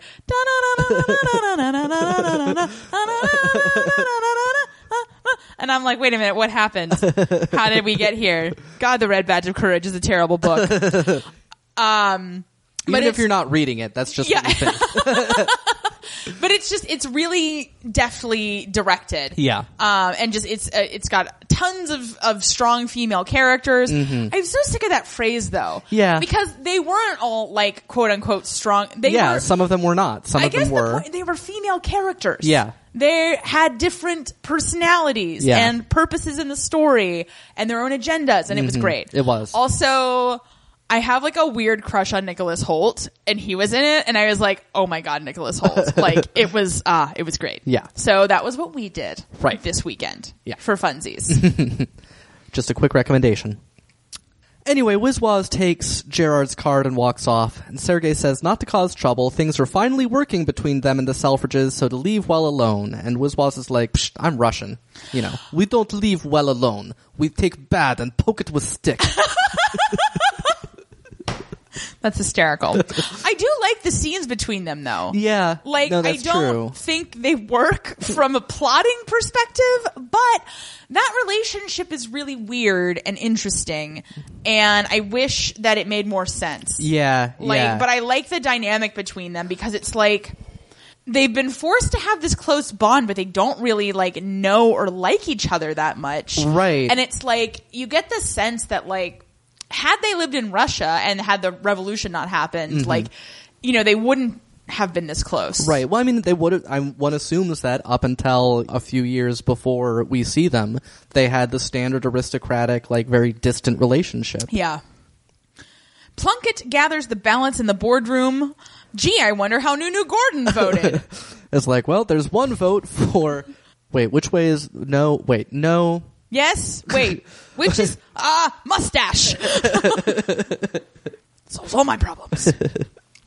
She uh, tots them up and announces that the vote is defeated, seven to two. Loxley is all like, "Pff, whatever. he stands up and says he gave them all a chance, but they were too wet to take it. He says that Harry will lose them money, mark his words, and walks out. And everybody's like, dude, we just we don't care about you anymore. Yeah, I like uh, I like the way the British use the word "wet" as an insult. Mm-hmm. Uh, you know, I feel like it would, we should keep it in mind as we as a society look to move on from words like "gay" and "retarded." Yeah. like "wet" doesn't stigmatize anybody. That's true. yeah. Yeah. Well, anyway. what marsh dwellers? No, isn't like wetbacks is a thing. Oh well, right. That's a thing, but, But that's it's- that's yeah. unrelated to the the you know British term. That's true. Okay. Well, look, Tom, I'm just trying to think of all contingencies. well, no, and I appreciate your you know looking out for me. Harry says that if anybody else doesn't like how he runs things, he suggests that they leave, which I don't think you can say to your board. Right. They cannot like how you run things and still be on the board. That's Anyway. Mm-hmm. sort of the point. Muggle 2 gets up and heads out, defeating the purpose of a anonymous vote. and Harry thanks everybody else for their faith, and Loxley and Muggle 2 walk down the hallway, the oddest of odd couples. this is the real Neil Gaiman pairing. Yeah, here. this is. This is really- like this little evil dapper guy Yeah. and a hulking weirdo. Ah!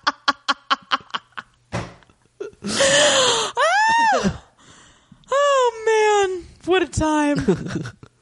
At Caliano's, Fat Thomas is sitting around doing some paperwork when Haircut walks up and says that she has some gossip. Prince Carol of Romania is in town. Ooh la la! Yes, so this would presumably be the future King Carol II of Romania, whose Wikipedia article describes him as, quote, known more for his romantic misadventures than for any leadership skills. My favorite kind of monarch. Yes, and at this precise moment in history, his marriage had been annulled a few months previously, but he was still living with his former wife, who would uh, currently have been pregnant with his child. Uh, but apparently, he still liked to party. I think that explains like everything else that had previously happened to him. yeah. Uh, yeah, this is also, by the way, what I learned. The period between World War One and World War Two was like peak Romania, like through history. Oh, like really? they did great out of World War One. Huh. They got huge more area and everything. Better than like Bella Caroli, you know, he was a good consolation Nadia prize. Comaneci. They were all fine, but that was, you know, they were under the Soviet Yeah, I jackboot. guess they weren't. Uh, yeah, they weren't awarded any lands Right. Mm. for winning those medals. No, no. Well, they might have been under the Soviet jackboot. yeah, that's possible, actually. Let's not. Uh, don't sleep on the Soviet Union, man. You get the perfect 10, you get the, I don't know, it's the Crimea. Uh, but yeah, Prince Carol is apparently, Haircut says, with two stage stars, and they're going around to casinos losing thousands. Fat Thomas says, isn't Baccarat his thing? And Haircut nods and says that they could run a private evening for him. Fat Thomas asks if Haircut's friends got word to the prince, so she'll go and ask. God, I love haircut. Yeah, man. She could get us some opium. Yeah, I'm- I'm sure. No you are correct. problem. Yeah, Get us a toe. Get us whatever we want. that's right. Fat Thomas grabs Haircut's arm as she leaves and says that this could be the big one. Haircut says that it could get Regan off their backs for good. Fat Thomas asks if he's been giving her trouble, but she says she just wants Regan to leave them alone, and Fat Thomas agrees. You know that taking money from a mobster means that he will literally never leave you alone, right? Yeah, Like, that's haven't not- you watched Eastern Promises? God. Triumphant music plays as Fraser takes Harry's coat at Selfridge House. Rosalie says she heard how he sent Loxley packing. As they walk into the dining room, Harry says the question is who they'll sell their shares to. There's no guarantee that they're going to sell their shares, dum Right, dum. They don't have to.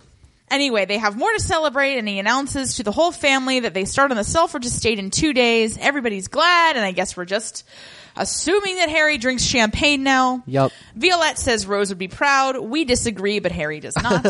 uh, he says that Rose was a special, unique woman, and he says that after she died, he never thought he'd find love again, but he's been lucky. He found the homely architect. Now I'm gonna have to leave that in. You're welcome.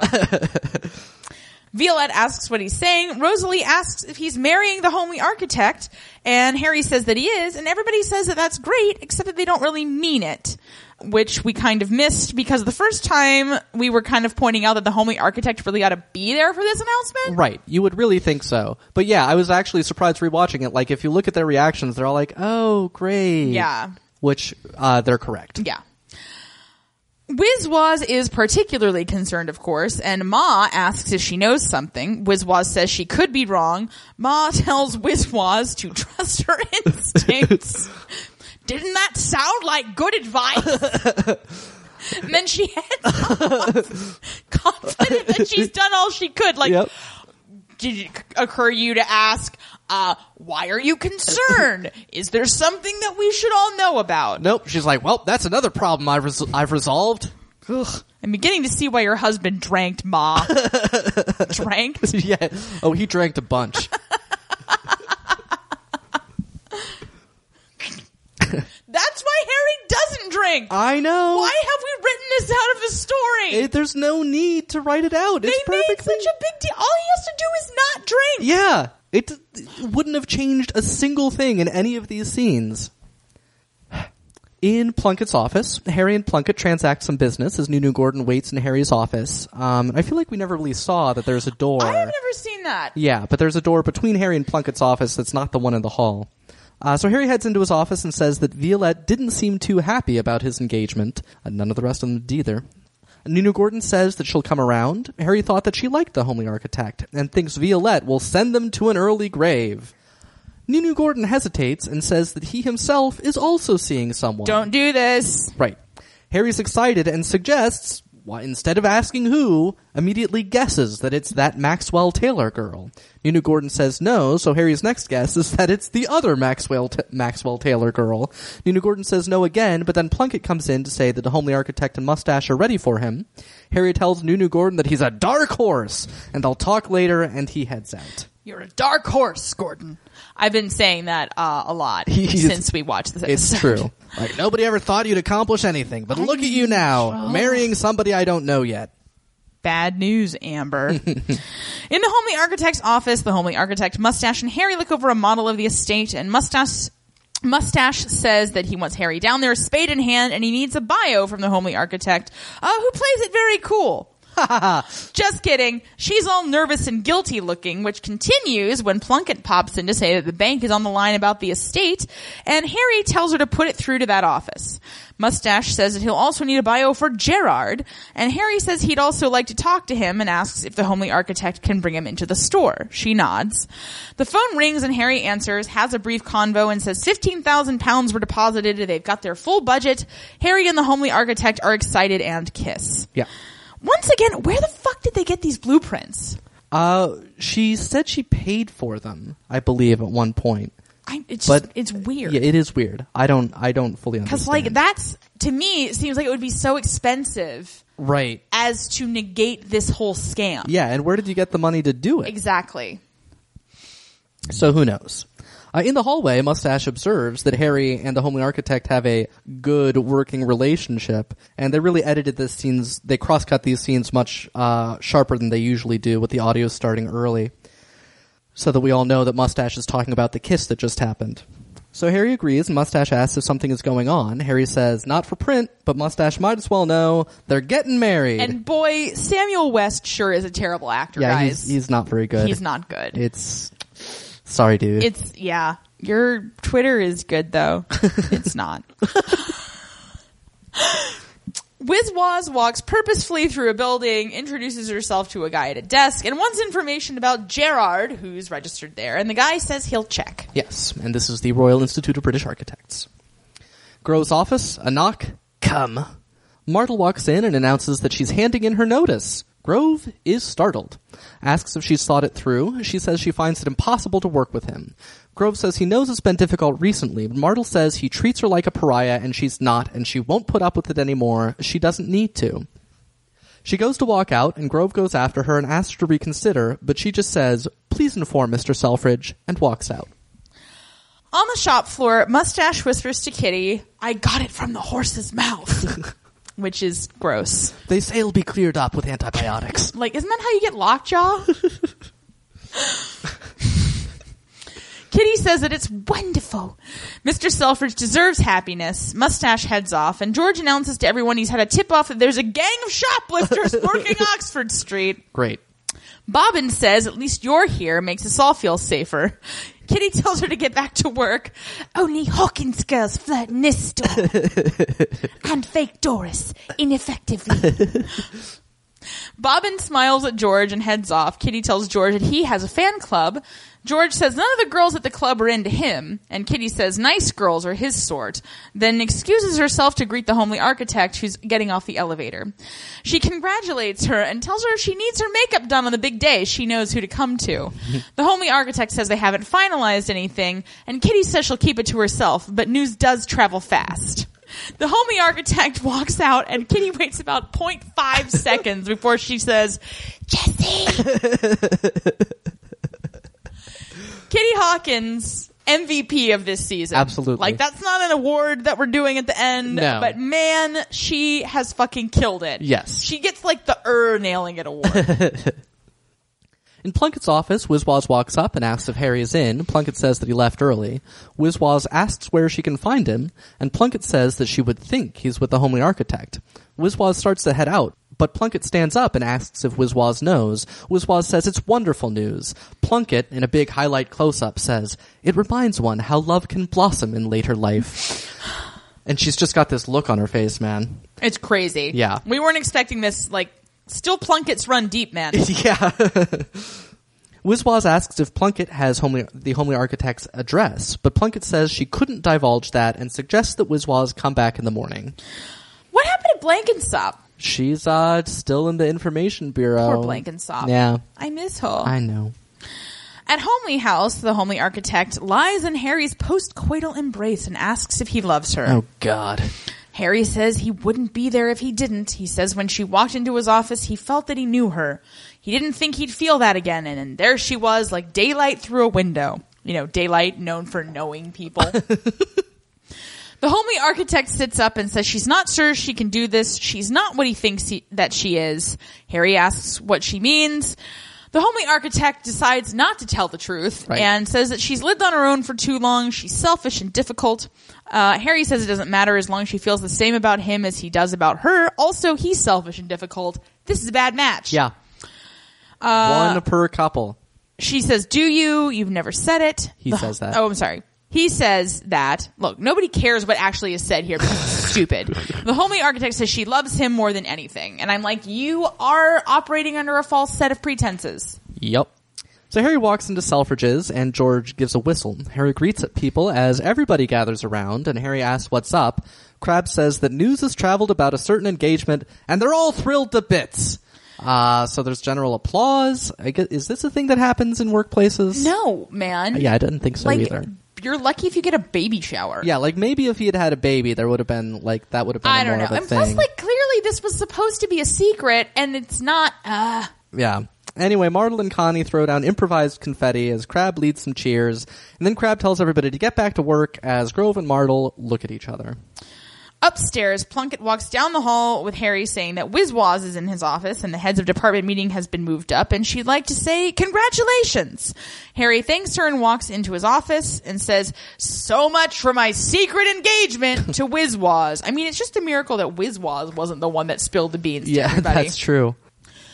Well, because Wiz- she's a, you know, capable, uh, you know, liar. Yeah, we just thought she was uh, Chekhov's Wizwaz. Wizwaz puts a paper on his desk and he asks what it is, and she says it's a list of Gerard's previous jobs. It says he trained 20 years ago and has done dozens of jobs, but that's not possible because he is too young. She says she saw him at a jeweler's shop being called by a different name, so she went to Ribba. Is it Ribba or Fribba? Uh, it's Ribba because he was a fellow of the Aha, Royal Ah, okay. Institute of British Architects. Yeah. She says that she told the homely architect and she seemed confident in Gerard, but Wiswas was not sure. Harry supposes she might not have checked his references, but she's got a lot to be getting on with, but I kind of think checking the references of your architect should You're be up- one of the main things. Your apparently sole employee. Yeah. Wizwaz says, of course, and hopes she did the right thing in bringing this to Harry. Which, you know, this might be the first thing Wizwaz has done that I actually approve of. Yeah, yeah. Well done, Wizwaz. In fashion, some middle-aged women shoplift from a station manned by somebody that we don't know. Uh, meanwhile, Haircut is shopping with Connie, or, you know, is being uh, served by Connie. She says she's l- looking for something classy and distinctive. I would watch an entire spin-off series that's just haircut shopping. Connie recommends something beaded. Haircut likes it and shows it to Fat Thomas, who says that Prince Carol won't know what hit him. Connie says that one of their mannequins can model it for her. I would imagine that we one of those two stage actresses that hit Prince Carol once they see him ogling yet another woman. Because it's like in that situation, I feel like you're willing to put up with one other woman being around, and you know, dealing with the inevitable awkwardness at the end of the night. Like, so, like, is it one of us? Is it both of us? Like, what? No. Uh, and then if this lady's in the mix, Look out. Yeah. Well, she's got a lot of wigs, y'all. you know whose problem that isn't? Haircuts. That's true. Yeah. Uh, but Connie then sees the shoplifters shoplifting a fur, not particularly skillfully. They must have gone to the same school of scammery as the homely architect at Gerard. yeah. I mean, for God's sakes, George was onto them. I know. Uh, so Connie excuses herself and goes over to some women who are, in fact, the in-store security. but not the homely porter. Yep. Boo. Agreed. So a chase ensues. George tries to stop them on the stairs, but gets punched in the face by a 50 year old woman and falls to the ground. Head of security, everybody. Head of security. so the chase goes on without him. In Crab's office, Mr. Crab reads Miss Martle's resignation in disbelief and tells Mr. Grove that she's the heart of the store, the best head of department, the finest manager. He stops and looks at Mr. Grove and says, "This is your doing." I love it when Mr. Crab gets mad at Mr. Grove so much. Mm-hmm. Yeah. Mr. Grove says that he tried to dissuade her, but she wouldn't listen, and then Crab flips out. Yeah. Heretofore unseen levels of crabness. Absolutely. He says that he should knock Mr. Grove's head against the wall, and he would if he thought it would help. He says he behaved horribly to Miss Martle in the last few months. Mr. Grove says he's aware that his behavior has been less than exemplary, but there are things Crab doesn't know. And Crab says he knows all about Doris, that she was unfaithful, etc. Uh-huh. Mr. Grove says he can't bear to think about it, but Mr. Crab says that he has to, because he's taken his anger out on the wrong person, and if he doesn't do something, he'll lose his greatest friend and will regret it the rest of his life. And Grove is like, oh shit. Yeah. Uh, I'm gonna just don't act on this, Mr. Grove. Let her go. Yeah. She has tried to leave so many fucking times. Yeah. She has tried to go and make her own life and do her own thing, and every time she does, she gets sucked back in because of that stupid ginger snap. I know, and he says that she's a shadow. I mean, he's a fucking anchor on her. he is. He's awful. Yeah. So on that staircase, George mops up blood from his nose as Connie says she would never have thought those shoplifters were wrongins. Haircut says now she knows why George doesn't want to come back to the club. It's all go here. Oh, haircut. yes. Come to a cocktail party at my house. We'll have such fun. You're definitely invited. She says George should get his nose seen to, but George says it's fine, and Fat Thomas says that he's had much worse. Fat Thomas says they have to. I remember when we ran into that group of 50 year old women at the front. They beat the crap out of him. So Fat Thomas says they have to go, but to drop in the club anytime and to bring Connie on him.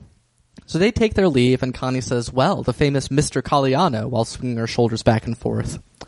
George supposes that she wants to go to the club now, but she says it's not her kind of place. George asks what is her kind of place. She says the Palais de Danse at Hammersmith, uh, which uh, was it lasted until I believe the 80s before finally shutting down. Okay. George asks if she'd fancy going tonight, and Connie asks if George can dance. George's nose is still bleeding, by the way, uh, but he says, "Let me take you. You'll find out." It's like kind of cute, but also your nose is bleeding. Right? That kind of spoiled Like the effect. a little haircut bit. told you to get it seen to. Yeah. Like you may have seen worse, but I'm not sure you've seen worse than a haircut has seen. Yeah. Uh, that guy almost died that time. Yeah. In Harry's office, Nunu Gordon enters and asks if he can talk. Harry tells him that there will be press at the Selfridge site and he needs Nunu Gordon there and his sisters too. He opens the door to Plunkett's office, but Nunu Gordon steps in and closes the door, saying he needs to tell Harry something. He says he's courting fake Doris and Harry turns on a dime and says, you're what? Yeah. Nunu Gordon says he's been trying to tell him, and he says that Harry has said that Rose made him the person that he is, and that's how he feels about fake Doris. She's his friend, and he loves her. Harry quite forcefully says he can't have a relationship with her because he is her employer. Yes. Nunu Gordon says he doesn't care that she's staff, and Harry says other people will. Nunu Gordon says that times have changed, but Harry says they haven't changed that much. He says if Nunu Gordon wants to be a leader, he has to hold himself apart from the people that he leads. Nunu Gordon says that he started in the loading dock. He's never held himself apart, but Harry interrupts to say he blames himself and he hasn't given Nunu Gordon the guidance he needs. Yeah, look, I'm not going to argue with that. Right. Nunu Gordon says it isn't about Harry, it's about him and how he feels about fake Doris. But Harry says that Nunu Gordon is deputy manager and he has to put his feelings aside.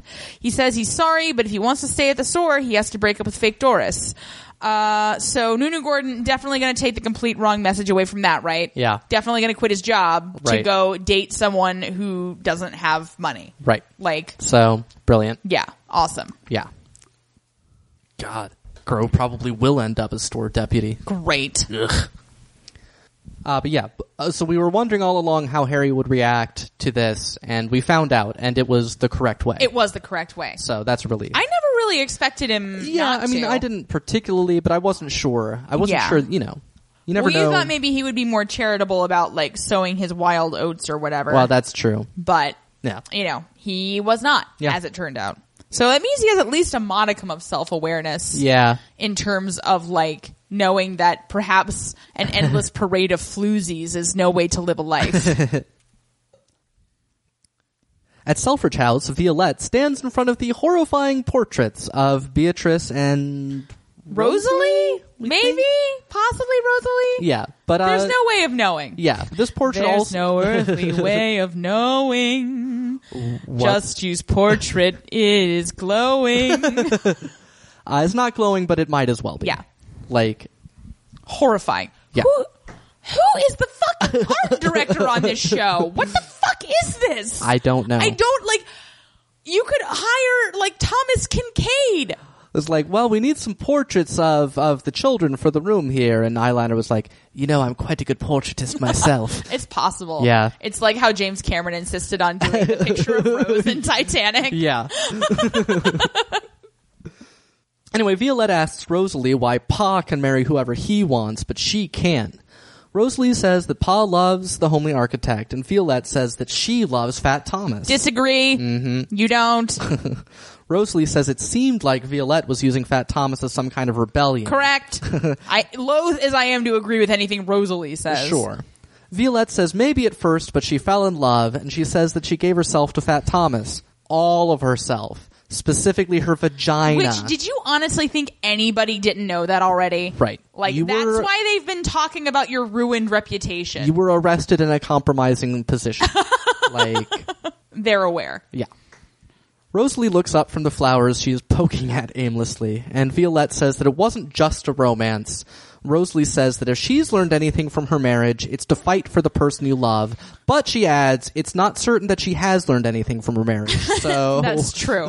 no, and it's like God, the Selfridge children are all about learning the wrong lesson from everything. Yeah. Oh my God, you guys. Yeah. I don't even know how I'm going to be able to deal with this. I mean, I'll deal with it. Well, yeah, just this scene is okay. All right, but it still makes know. me angry. We know where because, this is going. Well, and because I th- still think his behavior is absolutely abominable. Agreed. Mr. Grove arrives at Martle House and rings the bell. Miss Martle opens the door and Mr. Grove asks why the house is for sale. Miss Martle asks him in. First mistake. Yeah. Let the right one in, Miss Martle, and it ain't Grove. In the foyer, Martle says that she's made her decision and she's leaving London as well as Selfridges. Mr. Grove says, Oh no, you mustn't, not because of me. I behaved badly and I took all my misery about Doris out on you. and None of it was your fault, blah, blah, blah. And Miss Martle interrupts to say a convenient target. Mr. Grove says he wouldn't put it quite like that, but Martel says she would. She says that's all she's ever been someone to rely on, moan to, to sleep with, and she's put up with it for all these years, stupidly. Mr. Grove says it's possible that he maybe might have just taken advantage of her, and if so, If so, if so, he's so sorry. Oh. Ugh. Miss Martle says that he's a petty, selfish little man who knows nothing of friendship, loyalty, or love. all true. She says that she doesn't need him anymore and tells him to go away.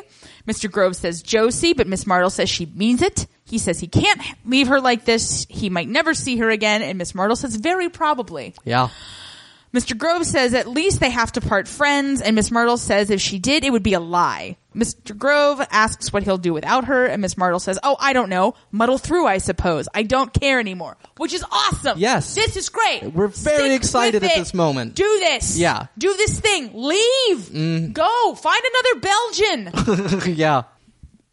so there's a pause. Miss Martle says to please leave and shut the door on his way out. She goes into the next room. Mr. Grove walks to leave. But then the motherfucker comes back. Comes back and he says it's ridiculous and impossible. He won't leave until they part friends. And then he sits down in an uncomfortable chair. And Miss Martle says it's going to be an awfully long night and heads upstairs. Once again, classic example: straight white male respecting people's boundaries, realizing there are things that perhaps he can't have. No. Oh wait, no, I'm sorry. Right. wrong Not- show. Not a great example of that. this isn't called the midwife. yeah. Yeah, like Martle, call the police. You've got a trespasser. You do. Like, but listen, let's not diminish the fact that she finally really, like, seriously told him off. yeah. And I mean, God knows what the police were like at the time. Uh, excuse me, ma'am. Have you ever had sexual intercourse with this man? And then he's allowed in Or your home. any man. right. Then, then unfortunately, you Oh, can't, well, uh, then you're a camp follower, ain't ya? under the uh, Defense of the Realm Act, you can't own property. Uh, However, I am a licensed veterinarian. How much cocaine would you like? Uh, quite a lot, I'm afraid. Oh, you do a nice martle there, babe. Thank you. You're welcome. In Harry's office, Harry's meeting with the homely architect and Gerard. Asks Gerard if he's been to the site and is happy with the excavation plans, and Gerard says yes. The ground's damp, but they've made provision. And then he is like, "Phew, I remembered my line. Uh, Harry says that Gerard has experience with that since he worked on the Fortescue estate, and he believes that there's a lake there. Gerard nods nervously. and Do you think the Fortescues ever have a barbecue? they'd better. I know. Harry asks him what he designed for Lord Fortescue, and Gerard says that he can't remember. Harry says that it must remember because it was only last year, so Gerard flounders and flop sweats and guesses that he built a palm house, but Harry says that he built a ballroom. Then he says, Well, Mr. Tom Gerard did anyway. I was just speaking to him on the telephone. So, uh, Gerard, or perhaps we should call him Paynton now. Let's stick with Gerard. It's less confusing That's probably true. for the, you know, 10 minutes that's left in this. Yeah. Uh, he stands up and he says that he was desperate, he couldn't get a job, but Harry says that there are servicemen's lives on the line. And for what? An architect's fee? The doors open behind Gerard and police come through and grab him and drag him off. Harry says that Gerard is a despicable liar. Gerard says that his friends will help him, and it's not just him, he says pointedly towards the homely architect. Uh, the homely architect tells Harry that she can't believe it. Harry says that she wasn't to know. He tricked them both. God, I can't stand a cheat. Well, their relationship is certainly going to survive whatever ups and downs are coming toward them. Yeah, yeah, homely architect, this is definitely working out. Stick with the plan. In the Homely Architect's office, George reports to Harry and Wiswas that they think Gerard might be Augustus Paynton, who's been linked to frauds up and down the country. So why is he still free anyway? Well, But they're not sure because he usually works with his sister. Pretty girl, the police say, reckon she's the brains. Well, then it can't be the homely architect. This has all been a ridiculous frame up. He asks if Gerard introduced a young lady to Harry. Harry says no. George says then it might not be him, and if he hears anything else, Harry will be the first to know. head of security. George heads out, and Wizwaz says she'll leave Harry to his affairs. Uh, so she was there because why? Not at all Just- clear. She was like, "Oh, hello, Harry. I like to sit in your office and look at this terrible painting of your wife." At a bank, some old banker asks the homely architect if she's sure she wants to withdraw the whole amount. Homely architect says her contractors have been patient, but she owes them money and the building materials are on hold and she's beginning to have sleepless nights. The banker says they wouldn't want that, so he'll arrange it. And there was a, I mean, one of the few moments where we see signs of her grifting abilities Is here. is here because she does like a little flirty thing Yeah. and Mm-hmm. she talks about sleepless nights wink wink that's vaguely related to sex and the banker's like this is the closest i've come to getting laid in years so he stands up and the homeland architect thanks him so much At Homely House, Harry walks in calling for Nancy and sees an empty bed. this is a bunch of quick shots Okay. here Uh, then we see the homely architect walking away from the bank. Harry sees the perfume he bought her still in her house. Yeah. Because everything's gone. yeah The homely architect calls for a taxi and gets in. Harry rides in a car looking troubled, and the homely architect is doing the same thing. They have so much in common. uh, Harry gets out at the Selfridge Field, which has plenty of surveyor stakes, but no homely architect. And homely architect is still nervous. Harry gets back in his car, and it pulls off. So Harry clearly is now feeling suspicious. And then, if you were suspicious, why would you go to the place where she can't build anything because she's not really an architect? right uh it's hard well i guess i don't know i guess that's the one place she could be if there was still some kind of like excuse true. yeah it's night and grove is still sitting in martle house Boo! Martel turns off some lights, says that she's going to bed. Grove says that he'll still be there in the morning. Martel says that he thinks he can wear her down, but he can't. But he grabs her arm and says that he knows that he's a fool, but he won't give up on their friendship. He says if she forgives him, he will try to be what she has always been to him his better half, the most important person in his life, his soul's mate. Gross. He says to not let this be the end. Martel says that he is really the most obstinate, Yep. ridiculous Hell yep. glory of a man. No! No.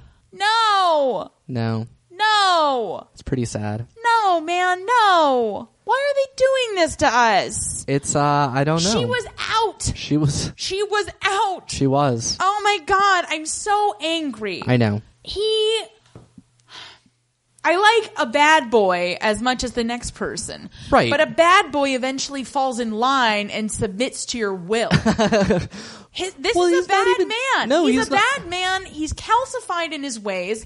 Again, as I have said previously, I am sure, I am sure now that they're going to get married and he's going to make her raise his brood of little ginglets. Yeah, which she has made it clear she has discovered no aptitude for. I just I hate this. Yeah. I hate that this has to be this ending. Yeah. It's just ridiculous. It's very ridiculous. like he is a bad person. He is.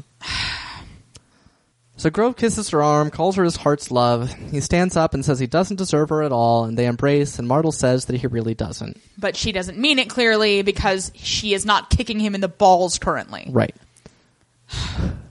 You know. I'm so I'm more upset about this than I even thought. yeah. Well, because it's like why does there have to be a happy ending? Right. I mean, and this isn't even a happy ending. It's only a happy ending for one of them. Right.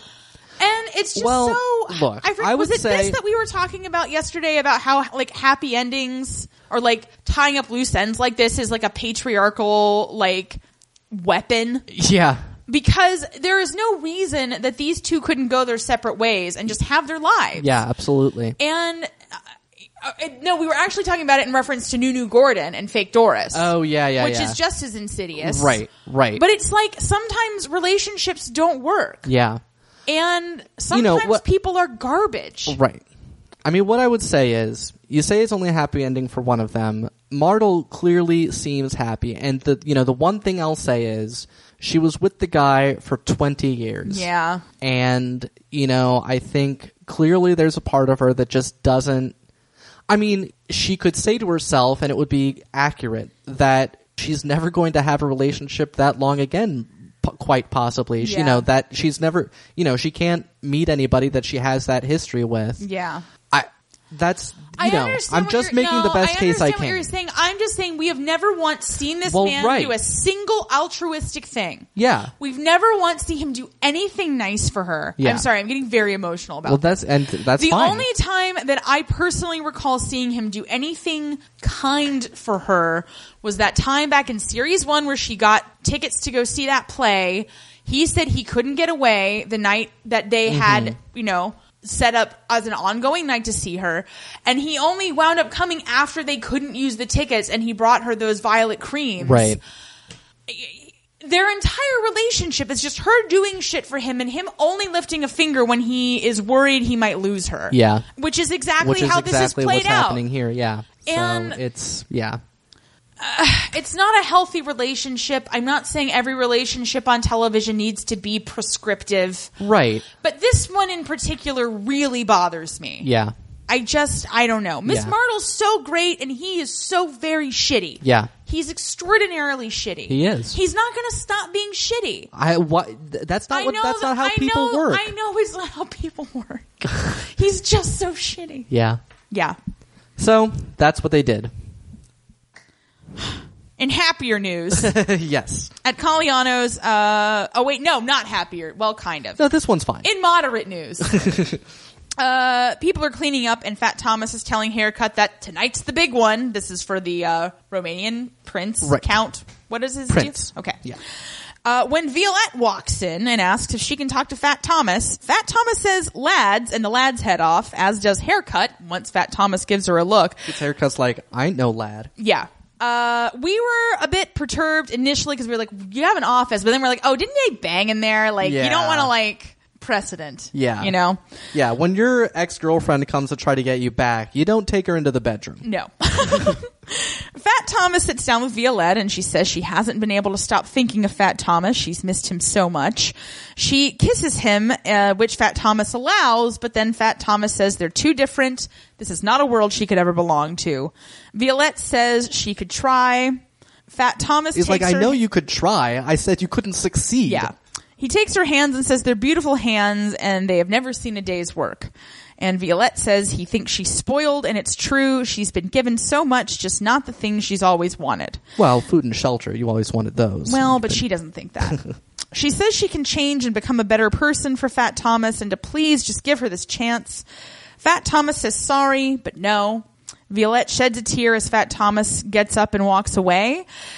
She asks if it's his last word, and there is zero reply because he kept walking. Mm-hmm. Take a note, Martle.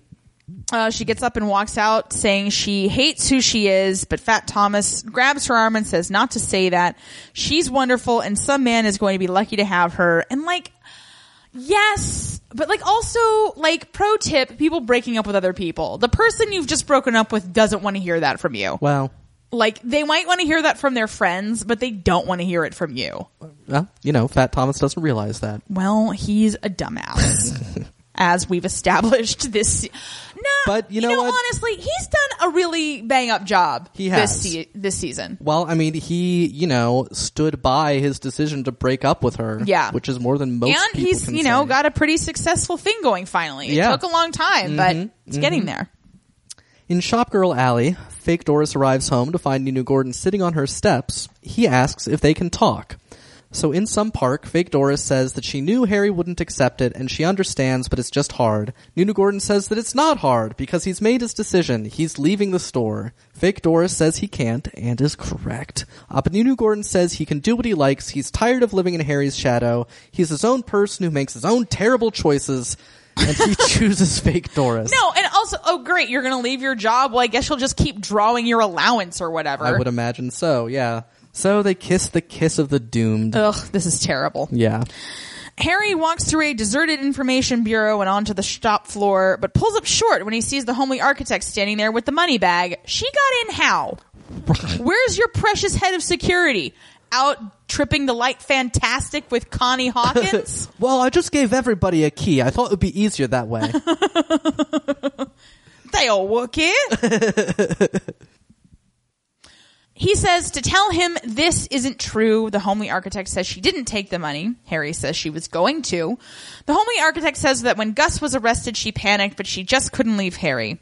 Harry says he thought they were right for each other and that he knew her. He asks if any of it was real. The homely architect says, of course it was. She broke all of her rules and risked everything to come there, which is what every con person says when they get caught. right. She says that Harry has changed her and she can't go back to the woman she was. Harry asks who that woman was to tell him she owes him that. Oh, great. So finally, with seven minutes to go in the We're season. getting your backstory.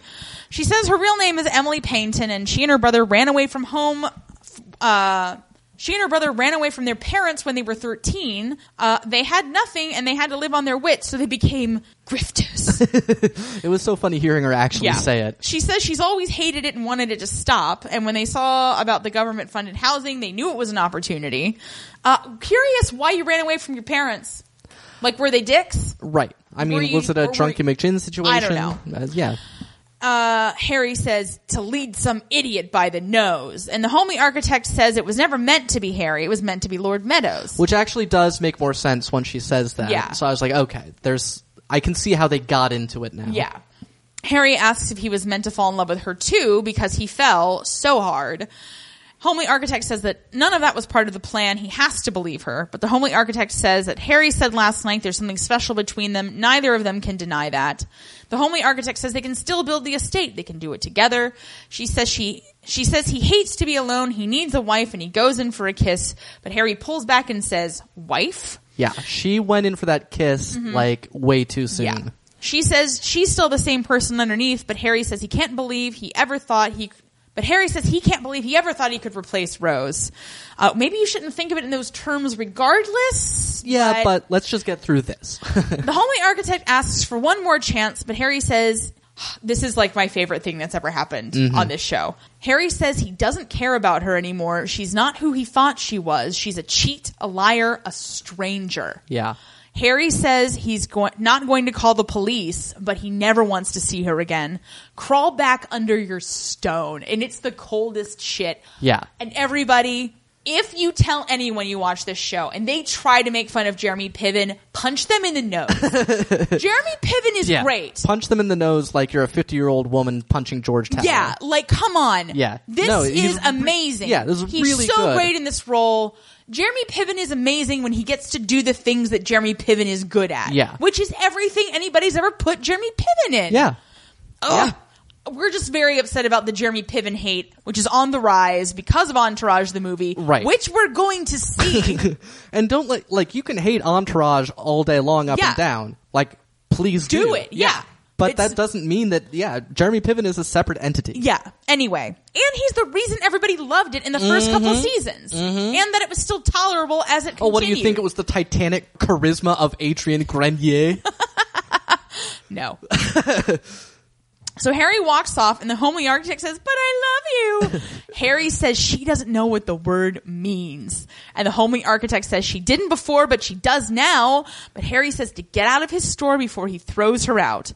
She stops on her way out and tells Harry he's vulnerable to women. He always will be. And he's lucky it was her. And I'm like, like, not really. Yeah. Like, you He's- were gonna fuck him over the same way any. No, but are- are you just admitting that you're a bad con artist? Because then that's fine. yeah, that's true. Yeah. No, I mean he's lucky. You know, Wizwaz got suspicious. That's what he's lucky That about. Mm-hmm. he is lucky, man. Who would have thought we would have been happy that Wizwaz did I anything? know. I still can't believe we call her Uh, Wizwaz. it's fun. At Lizard Club, Loxley tells some guy that if he buys their shares, him and Muggle too, uh, that he will have fifteen percent of the store. He says the family will. The guy says that the family will still have the majority, but Loxley says that while the family is loyal for now, the cracks are showing, and Harry has his own weaknesses. And so, if this guy's client wants control of the company, he'll just have to wait. They stand up and shake hands. The guy heads out, and Muggle Two says, "Well done, Loxley." so we're not done with this. And Loxley says, "Ugh." um, "Well, I mean, I think, I think that what this is setting up is an entirely new antagonist for next season. Whoever this guy's client Mm-hmm. is is somebody unrelated, and it was probably a business competitor of some kind or something Yeah. like that, who will have you know non-personal reasons. Still gunning for bankruptcy. It could happen. At Selfridge House, Harry sits holding a glass of whiskey, we must assume. Mm-hmm. It's certainly not apple juice or something innocuous that makes sense. Right.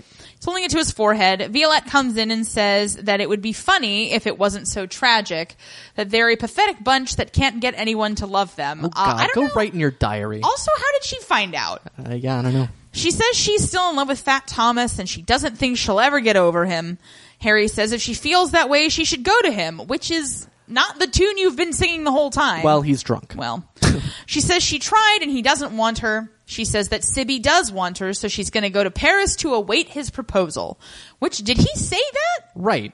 Can't Can't you just await his proposal, like in Yeah, he London? has a plane. right. Make him come to you. he has. He's building more planes. Although I will say there is something to be said for like changing your surroundings Well, if yeah, you're yeah. like heartbroken. Sure. Harry says that she doesn't even know Sibby, but Violette says she can't stay in London and she doesn't want to see Fat Thomas ever again. And he runs the city's only nightclub, so it's going to be tough to avoid him. Indeed. Yeah. Harry goes and hugs Violette and suggests that they go away together around the world as she likes and they'll get over it together and have adventures. Violette says it would have been fun, but it's too late for that. She's going to marry Sibby. He's a nice man and she could grow to like him, even love him, and most importantly, he's her sort. So she did at least learn the correct lesson from Fat Thomas. Yeah. Which is good. Good for her. Yeah, the first time that she's learned a lesson from anything. Harry tells her not to go, but she says she's made up her mind and she leaves for Paris that night. Harry says not to do this, but Violette brushes a tear off her face and heads off. Off of Har- Harry's face. Oh, sorry. Yeah. I missed that pronoun. At Caliano's, Prince Carol is there and he announces that he's in again, 2000 for him and the ladies as well. Fat Thomas shows Regan the check and says happy, and Regan says to keep up the good work, and Haircut smiles.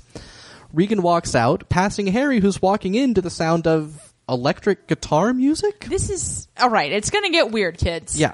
So Fat Thomas asks what he can do for him, and Harry says he wants to play some cards. He asks who's there.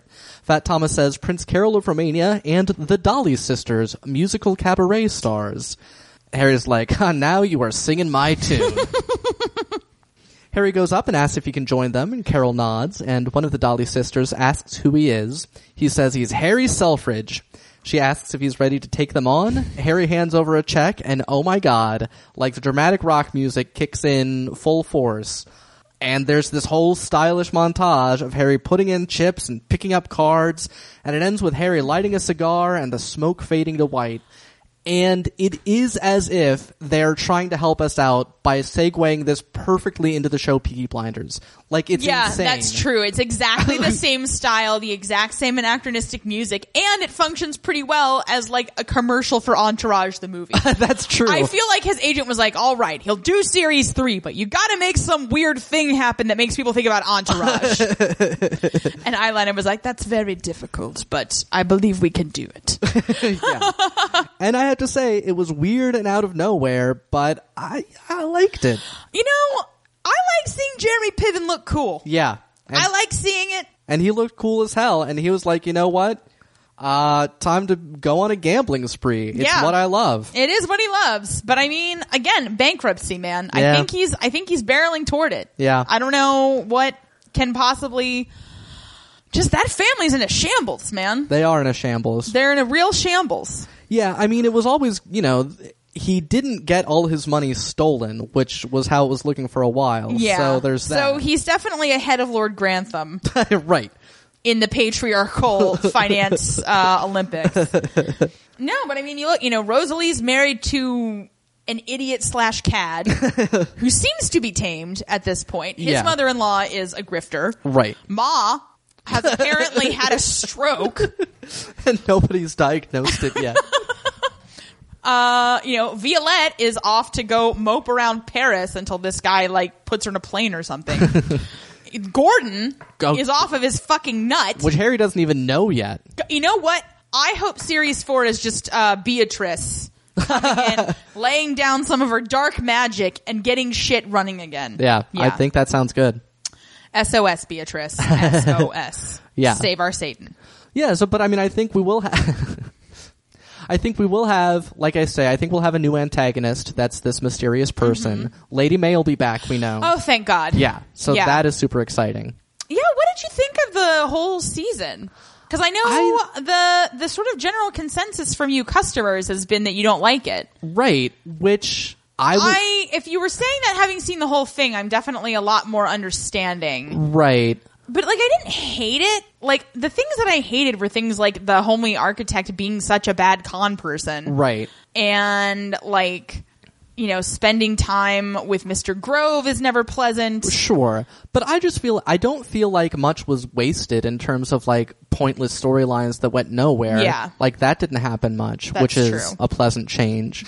um, Whatever could you be referring to, Tom? right. So I would, s- you know, I I would say I liked it overall. Of like, it's this last two hour finale, kind of like some of the things that had been set up all season kind of fell on their face Yeah. as far as we're concerned. And no Homely Porter, so Right. I'm sorry. Uh, Yeah. is it Homely Porter?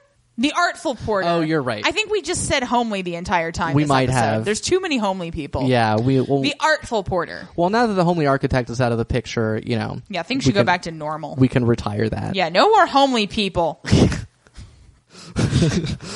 A message from Hollywood's producers. All right. Well, then, uh, you know, whatever. yeah. It's over. Yeah. We watched it. Uh, we did. I liked it. I had I a like good time. Oh, I did too. And I mean, I I think I liked it so much the first two thirds of the season. Say that, and that's fine. You know, that's television for Mm-hmm. Yeah. you. It doesn't always ra- things don't always wrap up, but yeah. that's they you don't know, always stick the landing. It's as much about the journey as the destination. Yeah. I mean, that's what you're spending your time. Yeah. I mean, that's what this entire podcast is predicated on. Well, that's right. So I would hope so. yeah. Uh, well, then let's uh, dive into our last edition of the Selfridge Awards, aka the Selfies. Okay. First up, we have the Nailin' It Award. And that one goes to Fat Thomas. Fat Thomas, you were a doughboy with a dream. you came back, you fought through, you made it happen. Yeah. Although I will say his club is now far less racially integrated now that he is catering Oh. to this demographic, That's a which good is point. a bummer. Yeah. Yeah. Uh, but But it's up and he running. kept it open Yeah. and, uh, you know, he's he's made his place in the uh, demi-monde criminal underground. indeed. Next, we have the Stick Poke Award. So this is actually, I think, a tie. Okay. Between Plunkett suddenly revealing herself as this hopeless romantic Right. spinster and Right. Lord Loxley just losing his mind about Lady May getting remarried. Yeah. I mean, the fact that she is, we didn't think we'd get a reference like that, Yeah. and the fact that he he hurled his tie to the floor. Oh my god. Yeah. It's just not it's not a way to behave, Loxley. No. Next up we have the Window Worthy Award. And we will give that to that final uh, gambling montage. Yeah, man, we liked that gambling montage. Big Yeah. improvement over the wooden car falling down the stairs. Very much so, Yeah. yes. And finally, we have the eyeliner scale of eyeliner. So we're giving this divided between the two episodes because the the ninth episode we did not like. We were very unhappy. we gave it a about crayon rating. Yeah. Because it was just so sloppily handled in so many ways. Yeah. But we were we're happy with the way that some of the things rebounded in episode ten, so we upgraded that to pencil. Yeah. But You we know. haven't visited revisited the liquid glory days of, you know, No. last and episode that's, or whatever. You know, I mean, anything where Martel gets put together with Grove couldn't possibly. yeah, we couldn't Yeah. possibly approve of that. But Fat Thomas did indeed shut Violette down permanently, which Yeah. was nice. Uh, the homely architect thing resolved itself pretty well. Mm-hmm. I mean, when you look at the overall, you know, that one did stick the landing reasonably well, given the inherent problems of her Mm-hmm. I mean crappy that scene grifting. of him telling her off is one of the better scenes. yeah, You know, it was Yeah. really great. It was. Yeah. So uh, that's another season of Mr. Selfridge.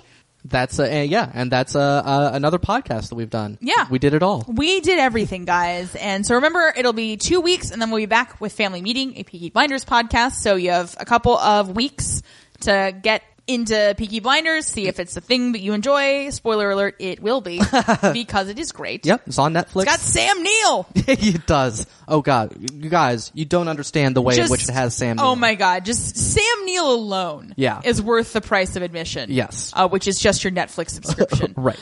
Uh, to my knowledge, I don't think they've taken it down. Uh, oh, I, I sure hope it's still on there. Yeah, well, we'll find out. Yeah. Uh, at any rate, uh, yeah.